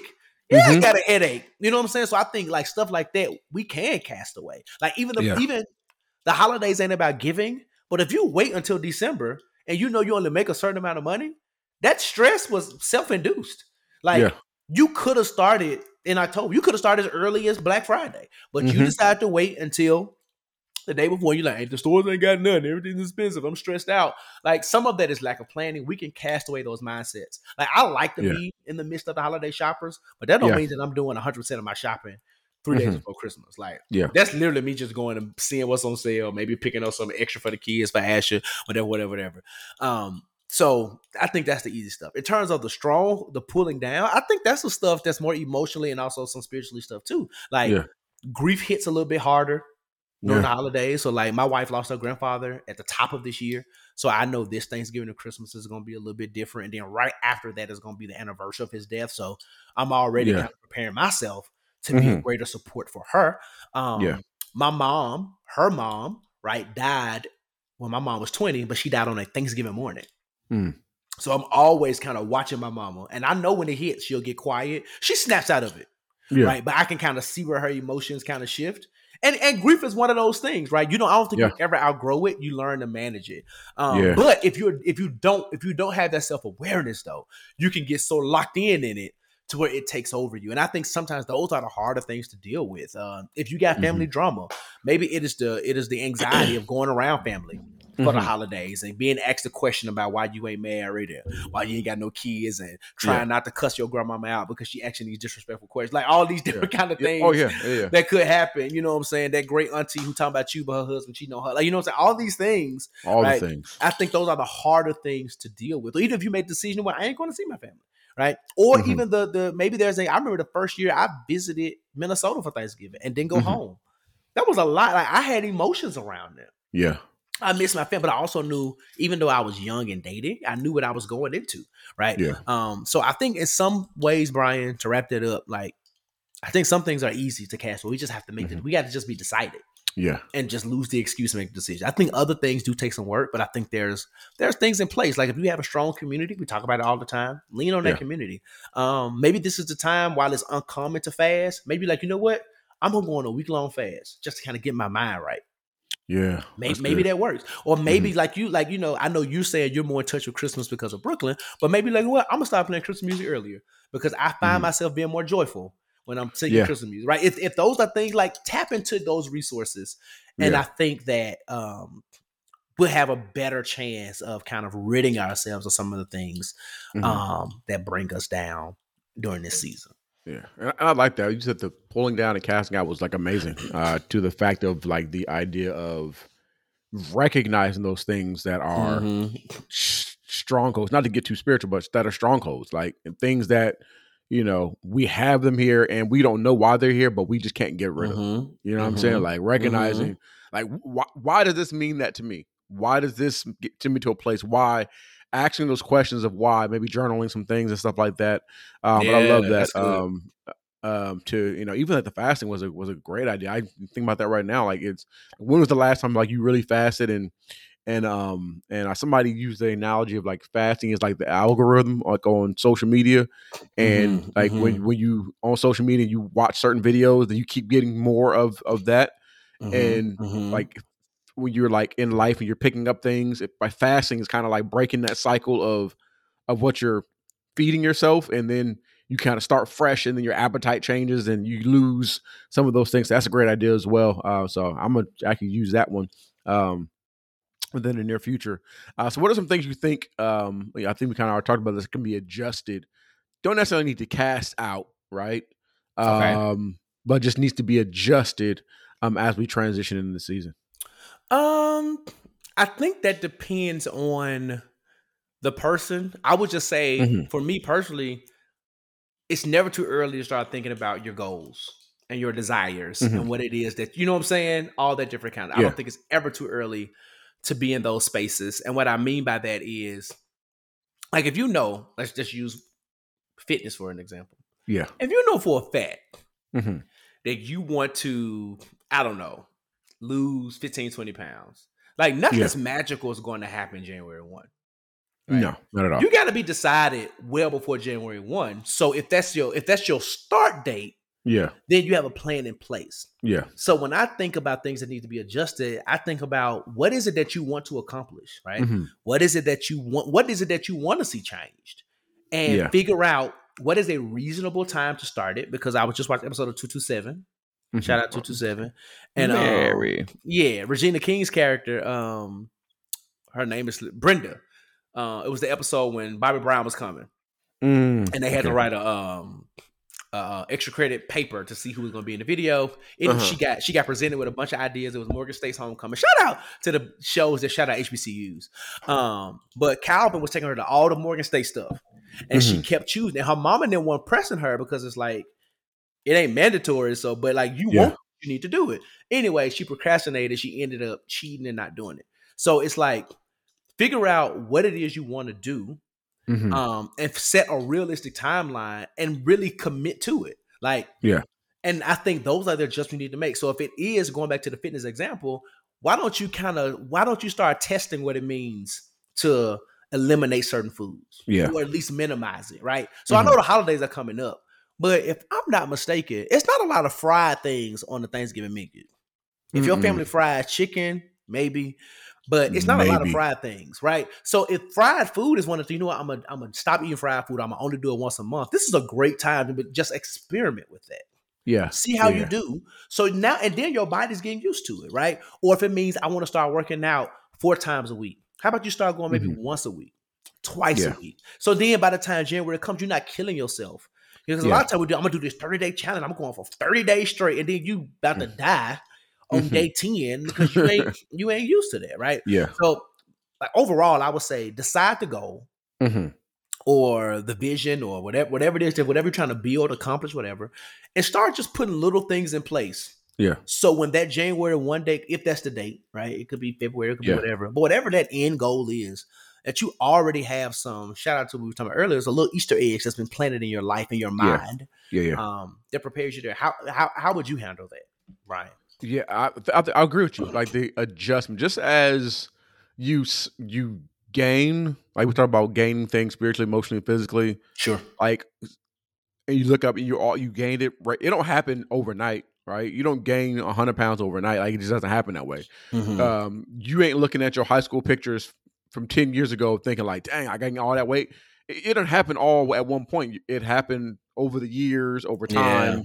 Yeah. So to your point, just as that, you know, took time, making those slight adjustments, I think will be an easier transition to your goal, to your best self. Like some people do, like I'm gonna read 4 books a month, and you don't read no books now. You know what I'm saying? Like, right. You know, like it's like coming up with the goal that's, you know, that's attainable, that may stretch you, but it's also attainable as well. One of the things we talk about at work, our new manager was talking about, like, pick a goal that you know you can do, then pick a goal that you know that is doable but it's going to stretch you, then pick a goal that you know that is possible but you know it's going to be a big stretch for you to do it, and then pick an unattainable goal, a goal that you probably know you can never do but at least strive for that goal. He said you're going to win somewhere because you're making all these goals, and then the success of the small victory gives you the kind of the courage and the battery in your back to say, well, you know what? I knocked the small victory out of the success. Let me do more. It's another story. So Charles Barkley got the NBA, was a solid NBA player. A great college player, got to the NBA. He asked Moses Malone, like, how can I get better? He said, you got to lose weight. And he said, Moses Malone said, hey, all right, that's all I need you to do. I need you to lose 10 pounds. Lost 10 pounds, got better. Came back to him again. Said, all right, I need to lose another 10 pounds. Come back to me, lose another 10 pounds. Came back to him again. He kept telling him, lose this 10 pounds. Mm-hmm, mm-hmm. And what Charles Barkley noticed is every time he lost 10 pounds, then he just got better. And instead of Moses Malone telling him, you need to lose 100 pounds, right, or 50 pounds, mm-hmm, mm-hmm. he lost 50 pounds by doing it 10. He lost 50 pounds by doing it 5 times, right? So I think it's just making those slight adjustments. I feel like would be easier than just ripping the Band-Aid off and stuff like that. Yeah, so, yeah. And I've noticed that there's some things I'm asked a question later on. Some things that I want to do in the next year that I'm like thinking, okay, well, how am I going to do that? Like, you know, do mm-hmm. I want to? You know, one of the things I'm talking about, I want to get like a set schedule. I feel like I don't have a daily routine. You know what I'm saying? Like mm-hmm. other than dropping Brooklyn off at school every day, making her breakfast and dropping her off, you know, picking her up. I don't have a regimented schedule for myself. Right. Mm-hmm. Waking mm-hmm. up at this time, working out at this time, you know, maybe checking emails at this time, you know, blocking out moments for the Jigsaw, blocking out moments for family, blocking out moments for, you know, that. Another thing I was thinking to myself was while we're here, I'm actually this question, but blocking out daily self-care. Like, what does that look like? You know what I'm saying? Is it, you know, how can I pour into me every single day? Like, what does that look like? So my thought process, that's what I want to do every day next year.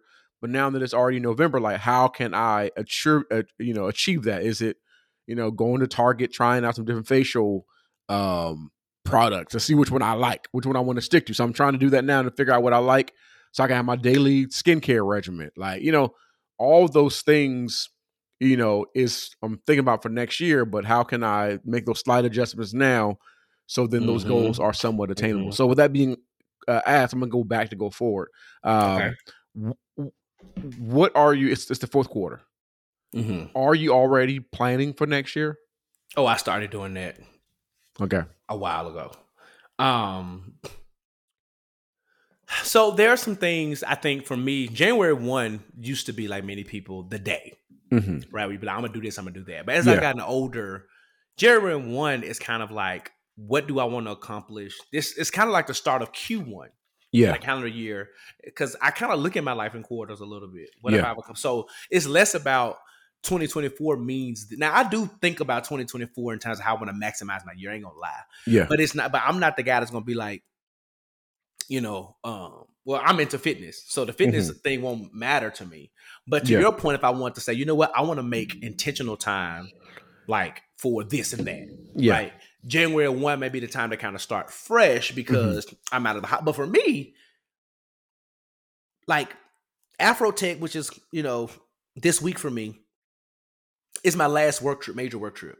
So I'm like, I have a lot more time to like be at home and not worry about the hustle and bustle of traveling and being behind work. So like what I'm saying with that is this is also a time for me to start. If I want to let's use your example, start a daily routine. That's something that I wanted to do. I could literally in small phases start because I won't be as interrupted because I'm not, you know what I'm saying? I'm not going out of town. Yeah. Like this, I can get into a habit. So even when I go out of town, those routes, like my skincare routine is still in place. My fitness routine is still in place. Whatever that routine is still in place. So preparing for the new year kind of begins. Basically for me, it's indicative on what I got in the pipeline. Yeah. So without giving any details, I got some stuff cooking for a possible, you know, like media contract. And it's probably going to jump off in 2024 if everything is successful. But when we started having the conversations, I already started moving things in my life to be like, I need to make space for this. Yeah. Right. Yeah. And right. Like it's on I got some blocked out time on my calendar. It's like, it don't mean nothing today, but I know in the future, I'm going to need that time. Yeah. Right. So it's already to what you said. It's already kind of the same thing. Already putting stuff in place. I know what might pop off. And then here's the other thing. Why January 1 may not be like the trigger for me, it's the trigger for a lot of people. Yeah. It's a trigger for a lot of things. So I got to be prepared to move on that. And then here's the other thing. Like I think I mentioned to y'all that I was thinking about starting my own like DEI consulting practice. Yeah. And I've had a few opportunities to where like so. If these are so now I'm thinking about, all right, Josh, stop playing. Let's get it going because I feel like as soon as I actually say I'm doing it, I got some opportunities. I got a speaking engagement at the end of this month, November, and the middle of next month on DEI topics. Wow. That came at random. Right? So if I actually put it out there, I feel like that could be a viable something. So to your point, now it's like, okay, let me get this, or let me get this, let me get this set, because it's not a January 2024 thing, more or less than it is. I see what's bubbling. Yeah. So why wait?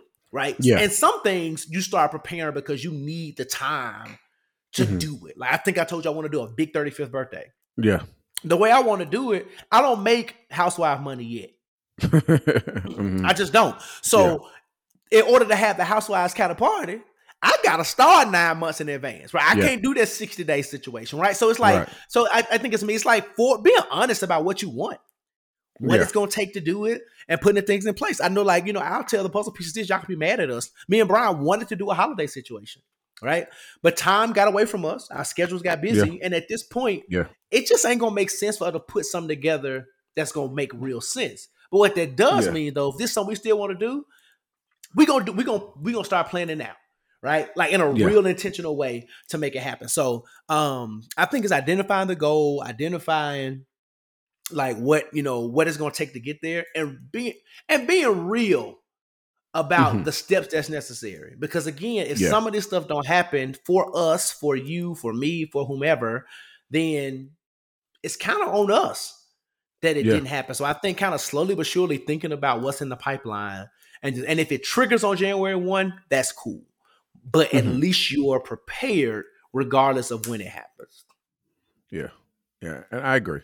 I think if anything, having the thought, the idea about it, of what it takes, the Bible talks about, like, you know, Jesus says about counting up the costs.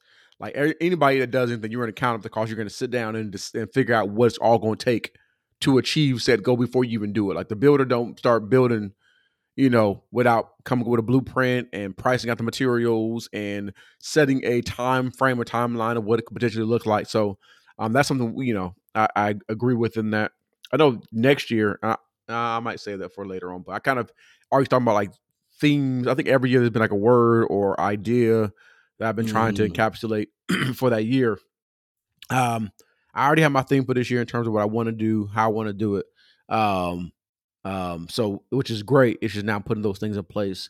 Something you said earlier, and we're almost done with this conversation, but when we talk about like cleaning out things, fall cleaning, pulling stuff down, casting things out. A question would be like, what are you making room for? Right. That kind of stirred me a little, Brian. So, you know, in being intentional, right? Asking, I'm asking that question. What is it that you're making room for in your life? I don't want to be deep, but be more deep. God. Okay. I honestly, and and the reason why I stand 10 toes. Let me say this, because me and Brian have said a lot on this podcast. We can go here. Let's go into this last about duality and all that kind of stuff. And I'm still that guy. I'm like, if you ask me today, I'm gonna tell y'all this, and this is not to brag or anything, but in the last, since August 24th until today, I preached 5 times on a Sunday morning. That is unprecedented for me.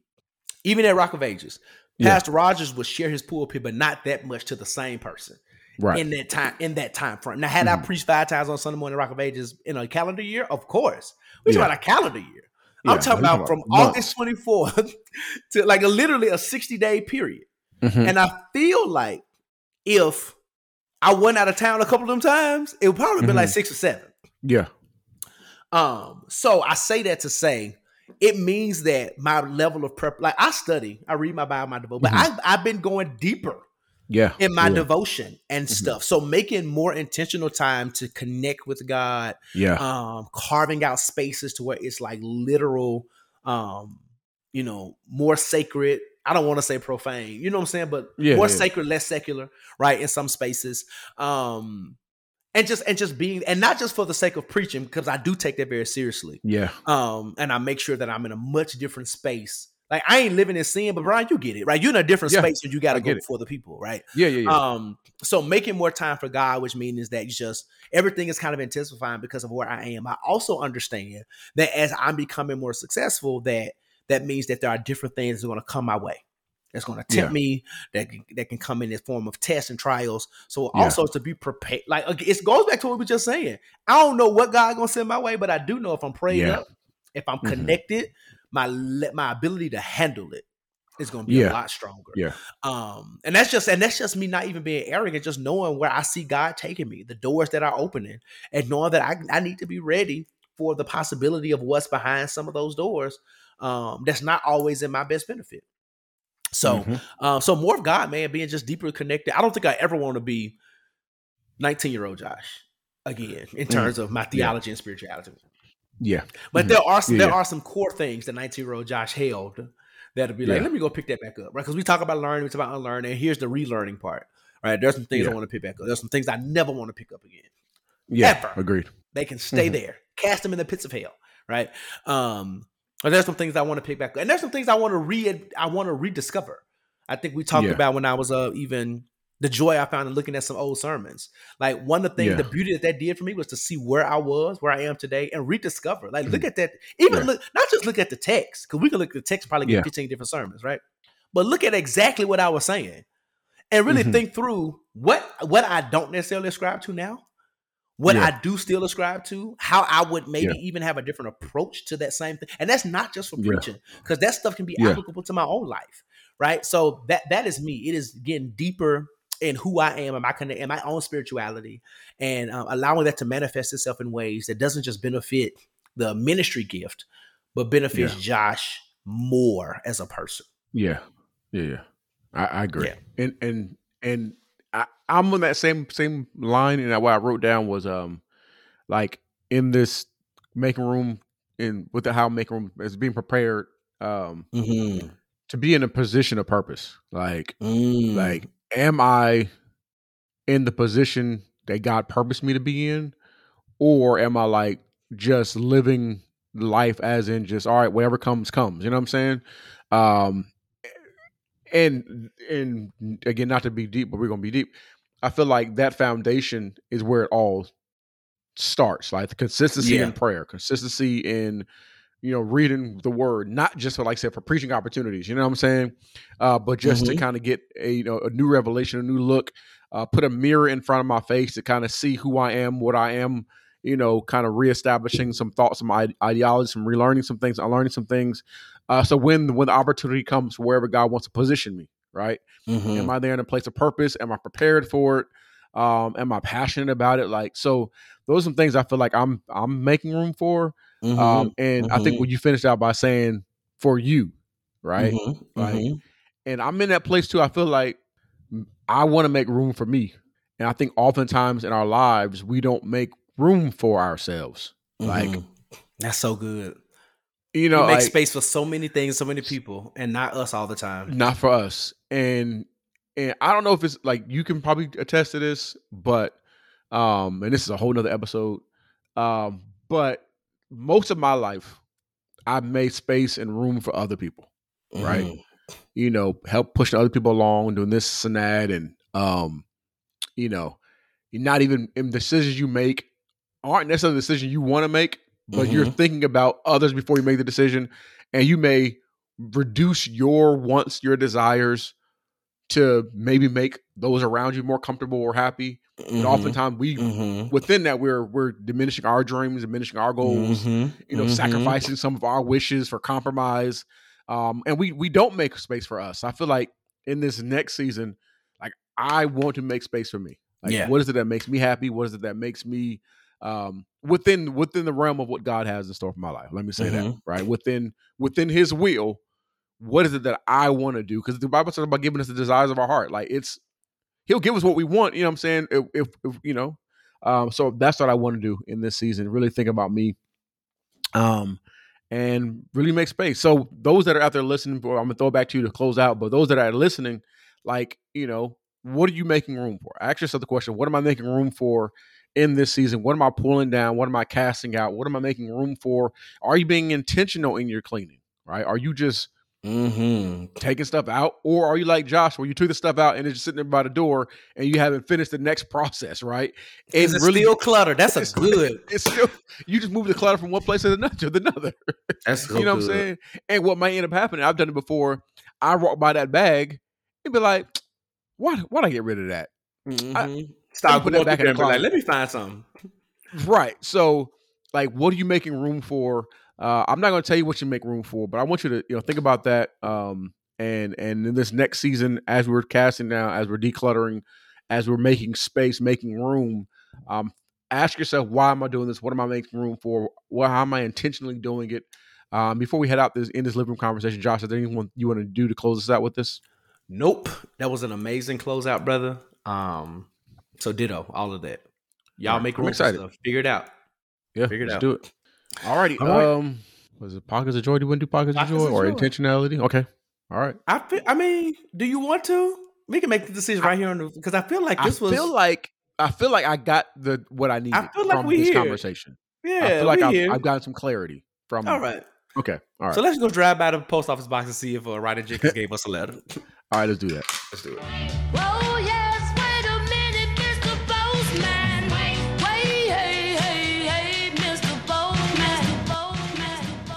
All right, good people, we are here at the post office box, and if you missed us on Pockets of Joy, then that's just a sec where we talk about what we're doing intentionally for joy. But what me and Brian are doing is cleaning up what we messed up, starting our life over. You know, Brian loves he loves a quartet. I love a quartet.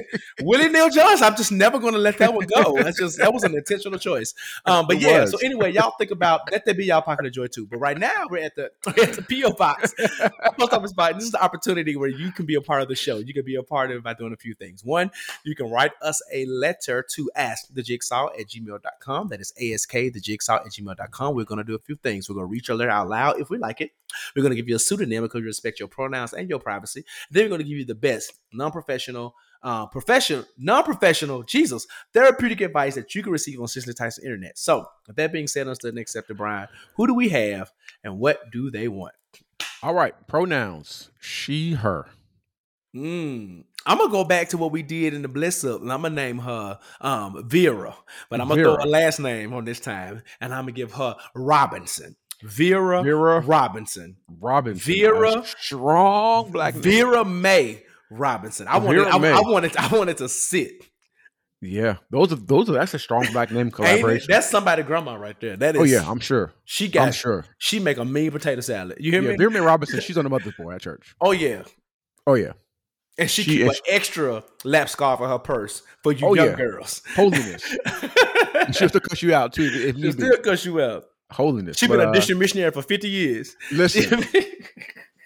Viarae Robinson? And been passed over for the state mother position because she's a little messy.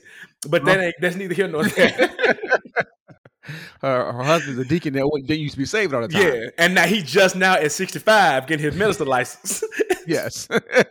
we know that woman. We know her. We know this woman. Yeah, that's an archetype. Yes. We know her. Vera Mae Robinson. All right. Vera Mae Robinson writes. Hey, guys. Love the show and been a long-time listener. Thank you. I need a male perspective on the situation. So, boom. There's this guy. We started messing around when I was 19 and really developed a relationship. We were both young and didn't officially date. Just had some on and off, situations. Fast forward to 2021. I'm married and I'm married and we are both in different spaces in life. We started back talking, not on anything sexual, but legit as friends. We hadn't talked in a while, but literally clicked just like no time had passed. We ended up having a heart to heart, and that probably should have had 10 years ago or 10 years before. He confessed how much he was in love with me and how broken he was when he found out that I got married. And I told him how much I loved him, but, I let him get away. Nothing happened, but of course, seeds were planted and thoughts started running. My God. Because we had a genuine friendship, we kept in touch, but at the same time kept our distance for obvious reasons. Makes perfect sense. Fast forward again to present day. I'm going through a divorce. Sucks. I know. But at the same time, I feel like it's my chance for the one that got away. Mm. He knows what's going on and has been extremely supportive during the process. Like letting me vent, come over his house to chill when I need an escape. Oh, my Lord. Just being emotionally available in ways I haven't had in years, hence the divorce. I can see the difference in him from when we were in our early 20s, and he had doubled down on his feelings for me now. Here's my dilemma. I love him too. Mm. Been in love since I was 19. I already let him get away once, and second chances don't come around often, but I also don't want to do too much because, like I said, the divorce isn't final yet. Given our history, do I say YOLO and F the rules? And, you know, do I try to follow the proverbial rules of engagement for relationship rebounds? I'm going to read that one more time. Given our history, do I say YOLO and F the rules, or do I try to follow the proverbial rules of engagement for relationship rebounds? Love y'all and the show. Vera Mae Robinson. All right. I'm going to let you go, but I feel like this deserves a soundtrack.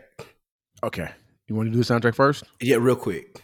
If I could forget him, I would. Please believe me. And I know that I should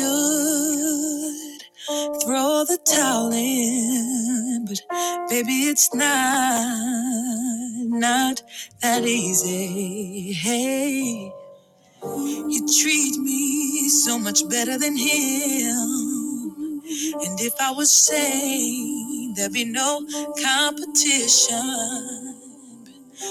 but I'm in love with someone else, and I'm so sorry. Hey, say, I'm in love with another man. Nigga. All right, that's a pocket of joy. Now this is a pocket of joy. Whew. God. So I almost got stuck there, but your situation is a little bit different because the one who's treating you better is the one you're currently not with.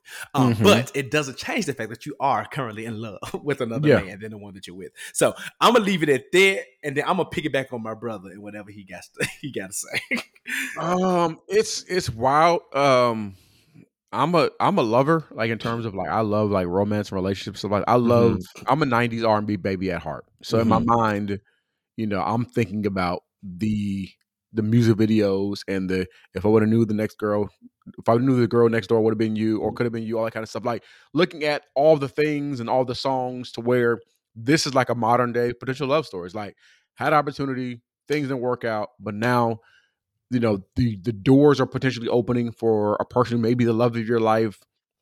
And in some cases, the relationship you may be in right now may have shown you what you thought you wanted initially, right? And now what you don't want, and then what you do want, right? So I feel like there could be an opportunity for you to rebound. I'm not the person, you know, even though I could be, you know, people think I could be heartless at times. Like when it comes to like love, I put myself out there in terms of, you know, I'm not, you know, especially with my wife, I'm not ever going to be like, not tell her I love her or show my appreciation, all that kind of stuff and affection. So I'm the type of person is if you feel like this may be an opportunity, say YOLO, shoot your shot. If the divorce is really going to happen, it's already in motion. Like, get your man, girl. And you took the words out of my mouth. It's like, if you are actively going through a divorce, I would say be careful how you navigate going after the new man because you don't want nothing to pop up in court, right? That can blow back on you or anything crazy like that or any, because you know we love to victimize black women. Yeah. When I say we, I mean society. So the moment somebody hear, oh, you doing this, they think they think you've been probably busting wide open during your marriage, and that's not true. At least that's not what you said. So I would just navigate it carefully. But if you are actively going through a divorce and this is you feel as though this is your opportunity for love, then take my money. Listen, maybe this is a musical. My house and my cars for a hitter, or maybe it's just Forever My Lady. Yeah. Now you're having my baby. Well, that's messy because I don't know that you're pregnant. But you get what I'm saying. Like, if this is your opportunity for love, though, like thrive into that fantasy of what you feel like you missed out because you are right. Second, and I ain't gonna say everybody got somebody who got away, but we probably all have somebody who, if life went a different way, possibly, right? We could have been in a relationship with someone longer if we were more mature. I believe life happened the way it needed to happen. Yeah, right. Yeah. And I believe that the person who, all the exes of my past are exes for a reason, but there are also people who you didn't break up with because of bad things. Life just kind of happened. You moved away, ABC 1, 2, 3. And if that is what is happening to you in a sense that that has returned, right? Yeah. Then I feel like there is maybe an opportunity to at least explore that, because you're in a space where you're leaving, you're saying a situation that is emotional. You didn't say anything crazy like abuse or nothing like that, but you know, irreconcilable differences is what they say, right? And if that is the case, settle that and pursue this, and pursue it with intention, and pursue it in a way that is also healthy. Understand that although you may be ready to get out this marriage, grieve it. Right. Don't let this be a rebound situation. So just make sure it's authentic, and let him also approach you in a way. I'm going to put this responsibility on this brother that supports your process. Right. So you talk about, he gives you space to vent and be emotional and come over to the house, but how is he? And that's fine.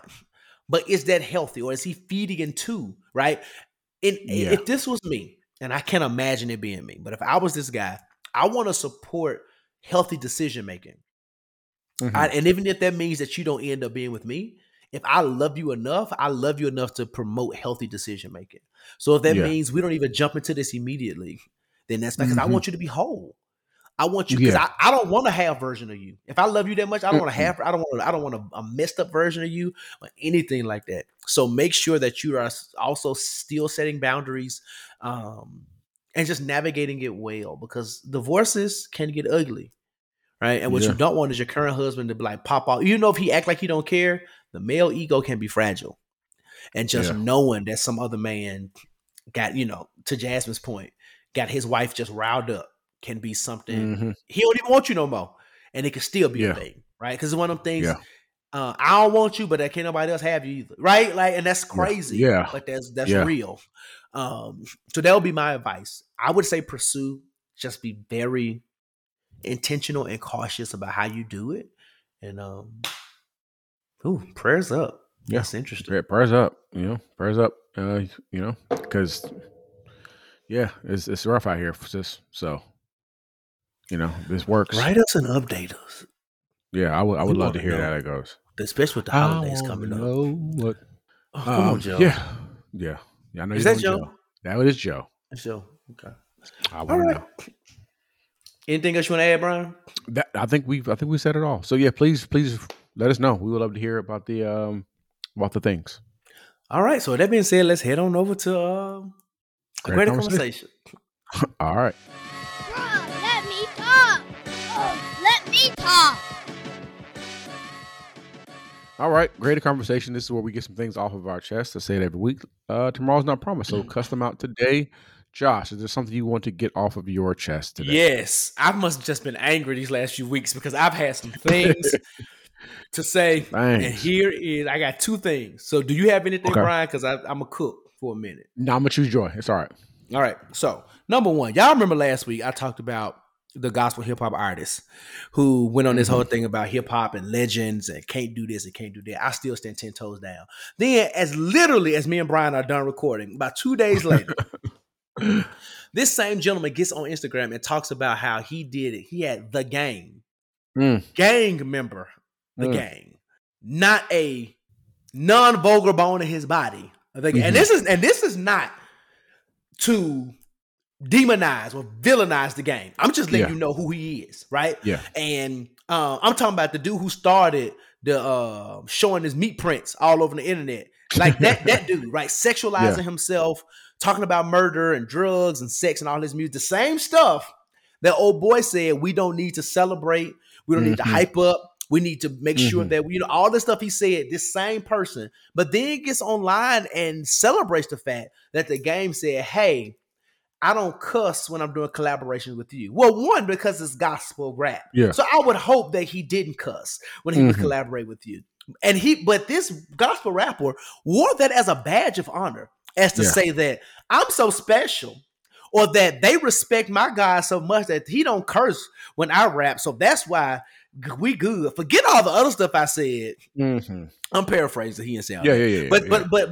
But the perception is that I can lay down seemingly those thoughts. And maybe I still feel that way, but it's okay because the game is committed to not being vulgar on my songs.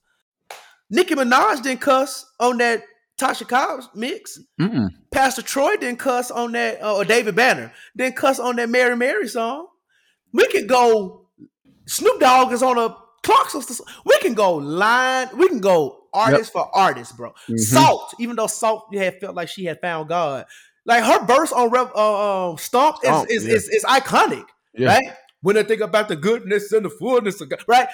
All of that. Like there are example after example of secular artists jumping on gospel songs. One, because a lot of them grew up in church. Yep. They ain't crazy. Right. Two, even if they did, Lil Baby and Kirk Franklin, wasn't even an official gospel song. Ooh, that's a good song. It was an inspirational, but it was a song, right? Jesus. And he respected it. It wasn't even a vulgar mentioning of anything. Kirk Franklin got a song, which is Chance's song, and Chance even didn't cuss. And we know how churchy Chance is, but Chance was still cuss.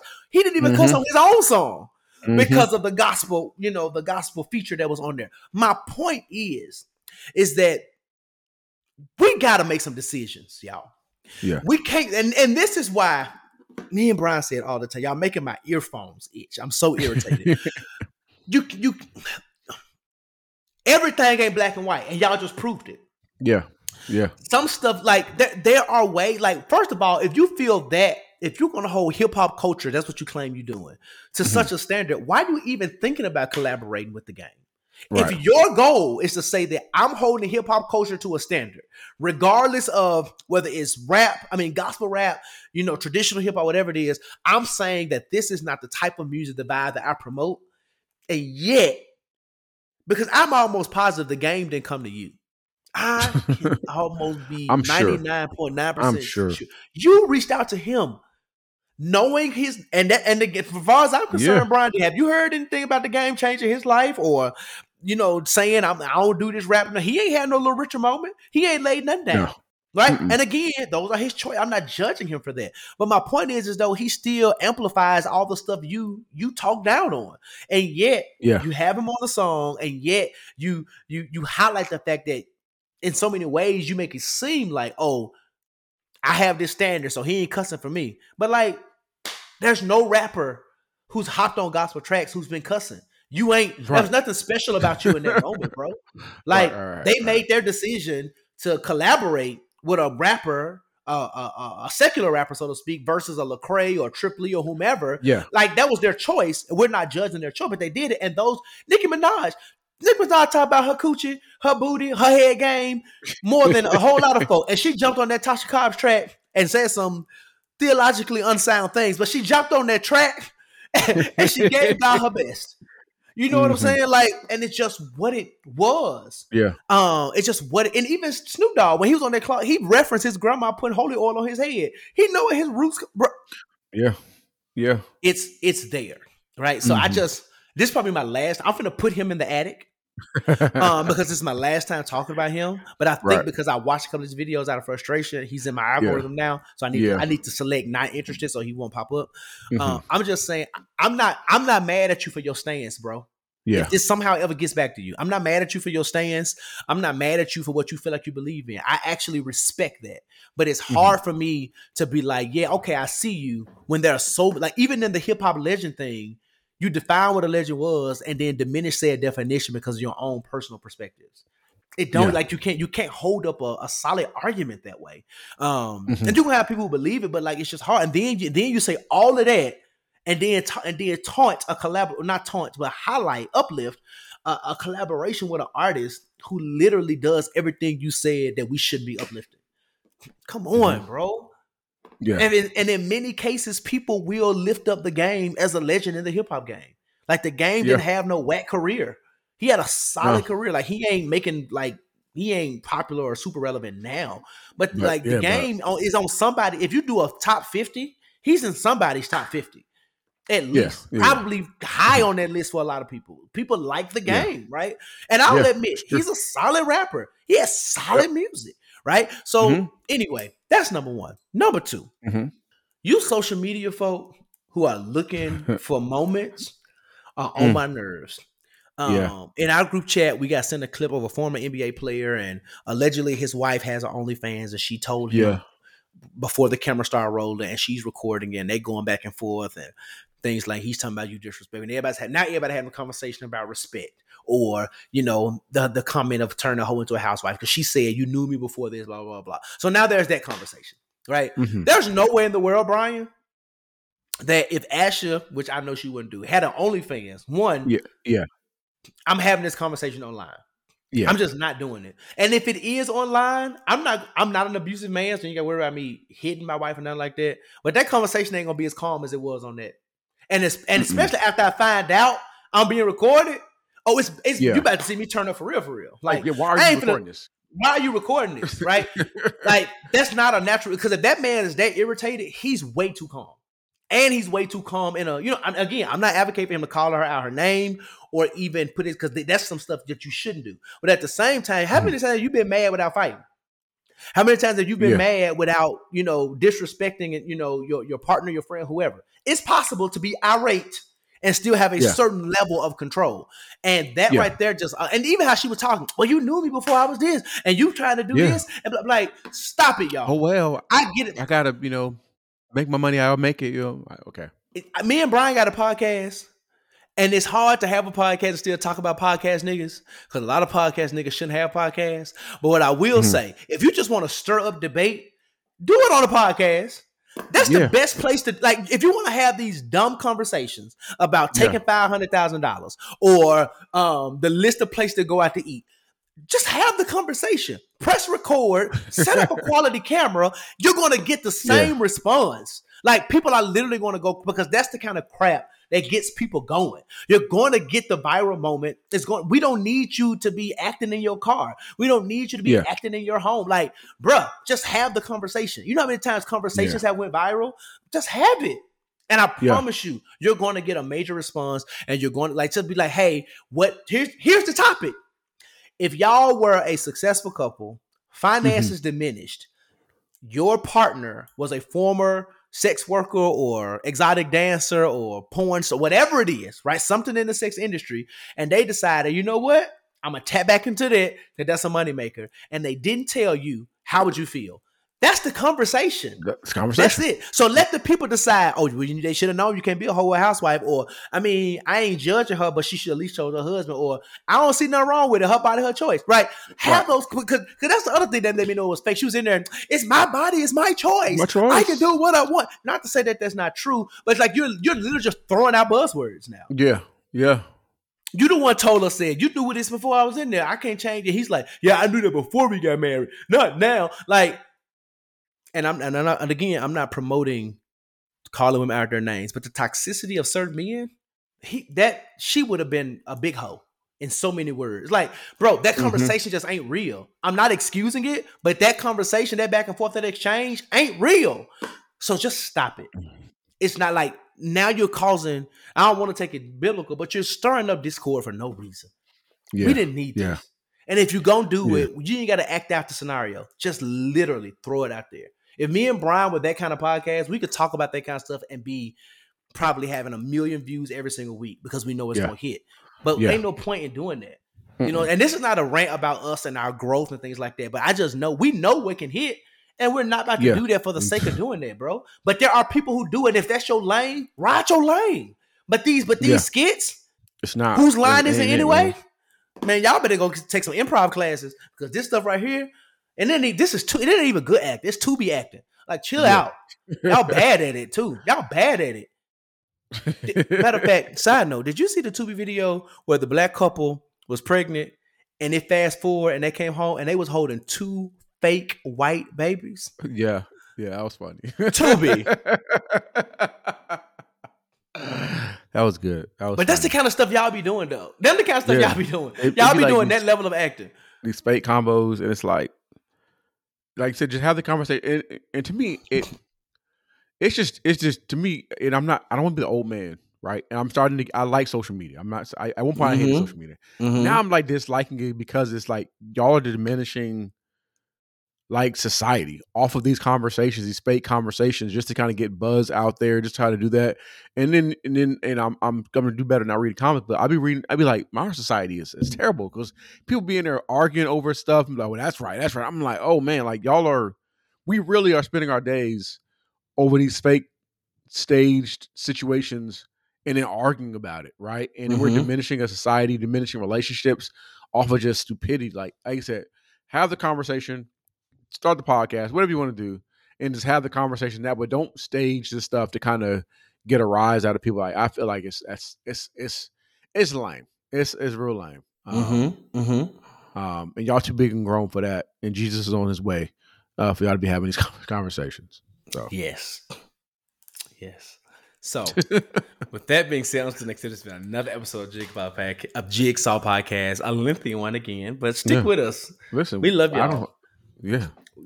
And listen, we went weeks without giving y'all episodes, so take the extended ones. All right. And the holidays are coming up, so just and we got a lot to say, and we love people. We gonna talk anyway. Now, for real though, thank y'all for joining and listening, and sticking around with us. We really, really, really appreciate it. I know we did it last week, but shout out to our boy Quentin Thrash.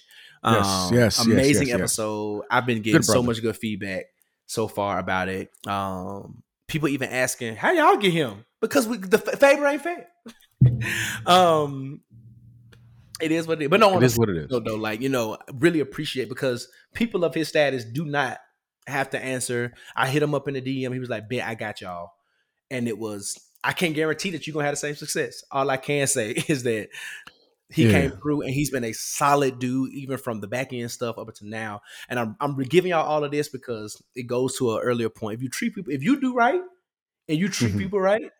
I feel like God will come through with you with opportunities. And so we really want to thank, shout out Thrash for coming and blessing the show. And we meant it. Like, it is not the last time, because if y'all heard that episode, we started cooking. It started getting real good. And I feel like there's so much more we can talk about, from just Southern culture to food, to music, to all the things. Even gift giving. We can talk about that from a fashion perspective. Yeah. Like, authenticity, like in a space. Being true to you. He's a black man who's from the South, and there's, you could tell this nigga's from the South, a Southern black man. He stands 10 toes down on his culture and who he is. And then not even to go too deep in there, but even before he made it to LA, him even saying like, I was always a different dude. I was always different than some of the dudes before I even got into this thing. So you're right. So it's the authenticity and what that means to show up as your authentic self and then see it succeed. Like, he ain't him in pants at the local cleaners. This guy is styling celebrities and, making custom suits and all this other kind of stuff. So anyway, shout out to him and shout out to y'all for support. Brian. Continue to follow us and continue to support us. Continue to engage. Shout out to Chris. Shout out to Jazz. Engage on social media. Like, share, subscribe. We're on every platform you can think of regarding podcast. Follow Josh. I'm Josh Rogers. Follow me. I am Brian Hare. Follow the Jigsaw Podcast. If we got any of the people, support the people who do the bless up for as well. If you have any emails, questions, comments, concerns, ask the jigsaw at gmail.com. And before we head out, Josh, let the people know what they need to do. All you can do is what you can, while you can, in the very best ways that you can. But in all you're doing, please, please, please, please, please do not get caught with your work undone. Catch y'all next week. Peace.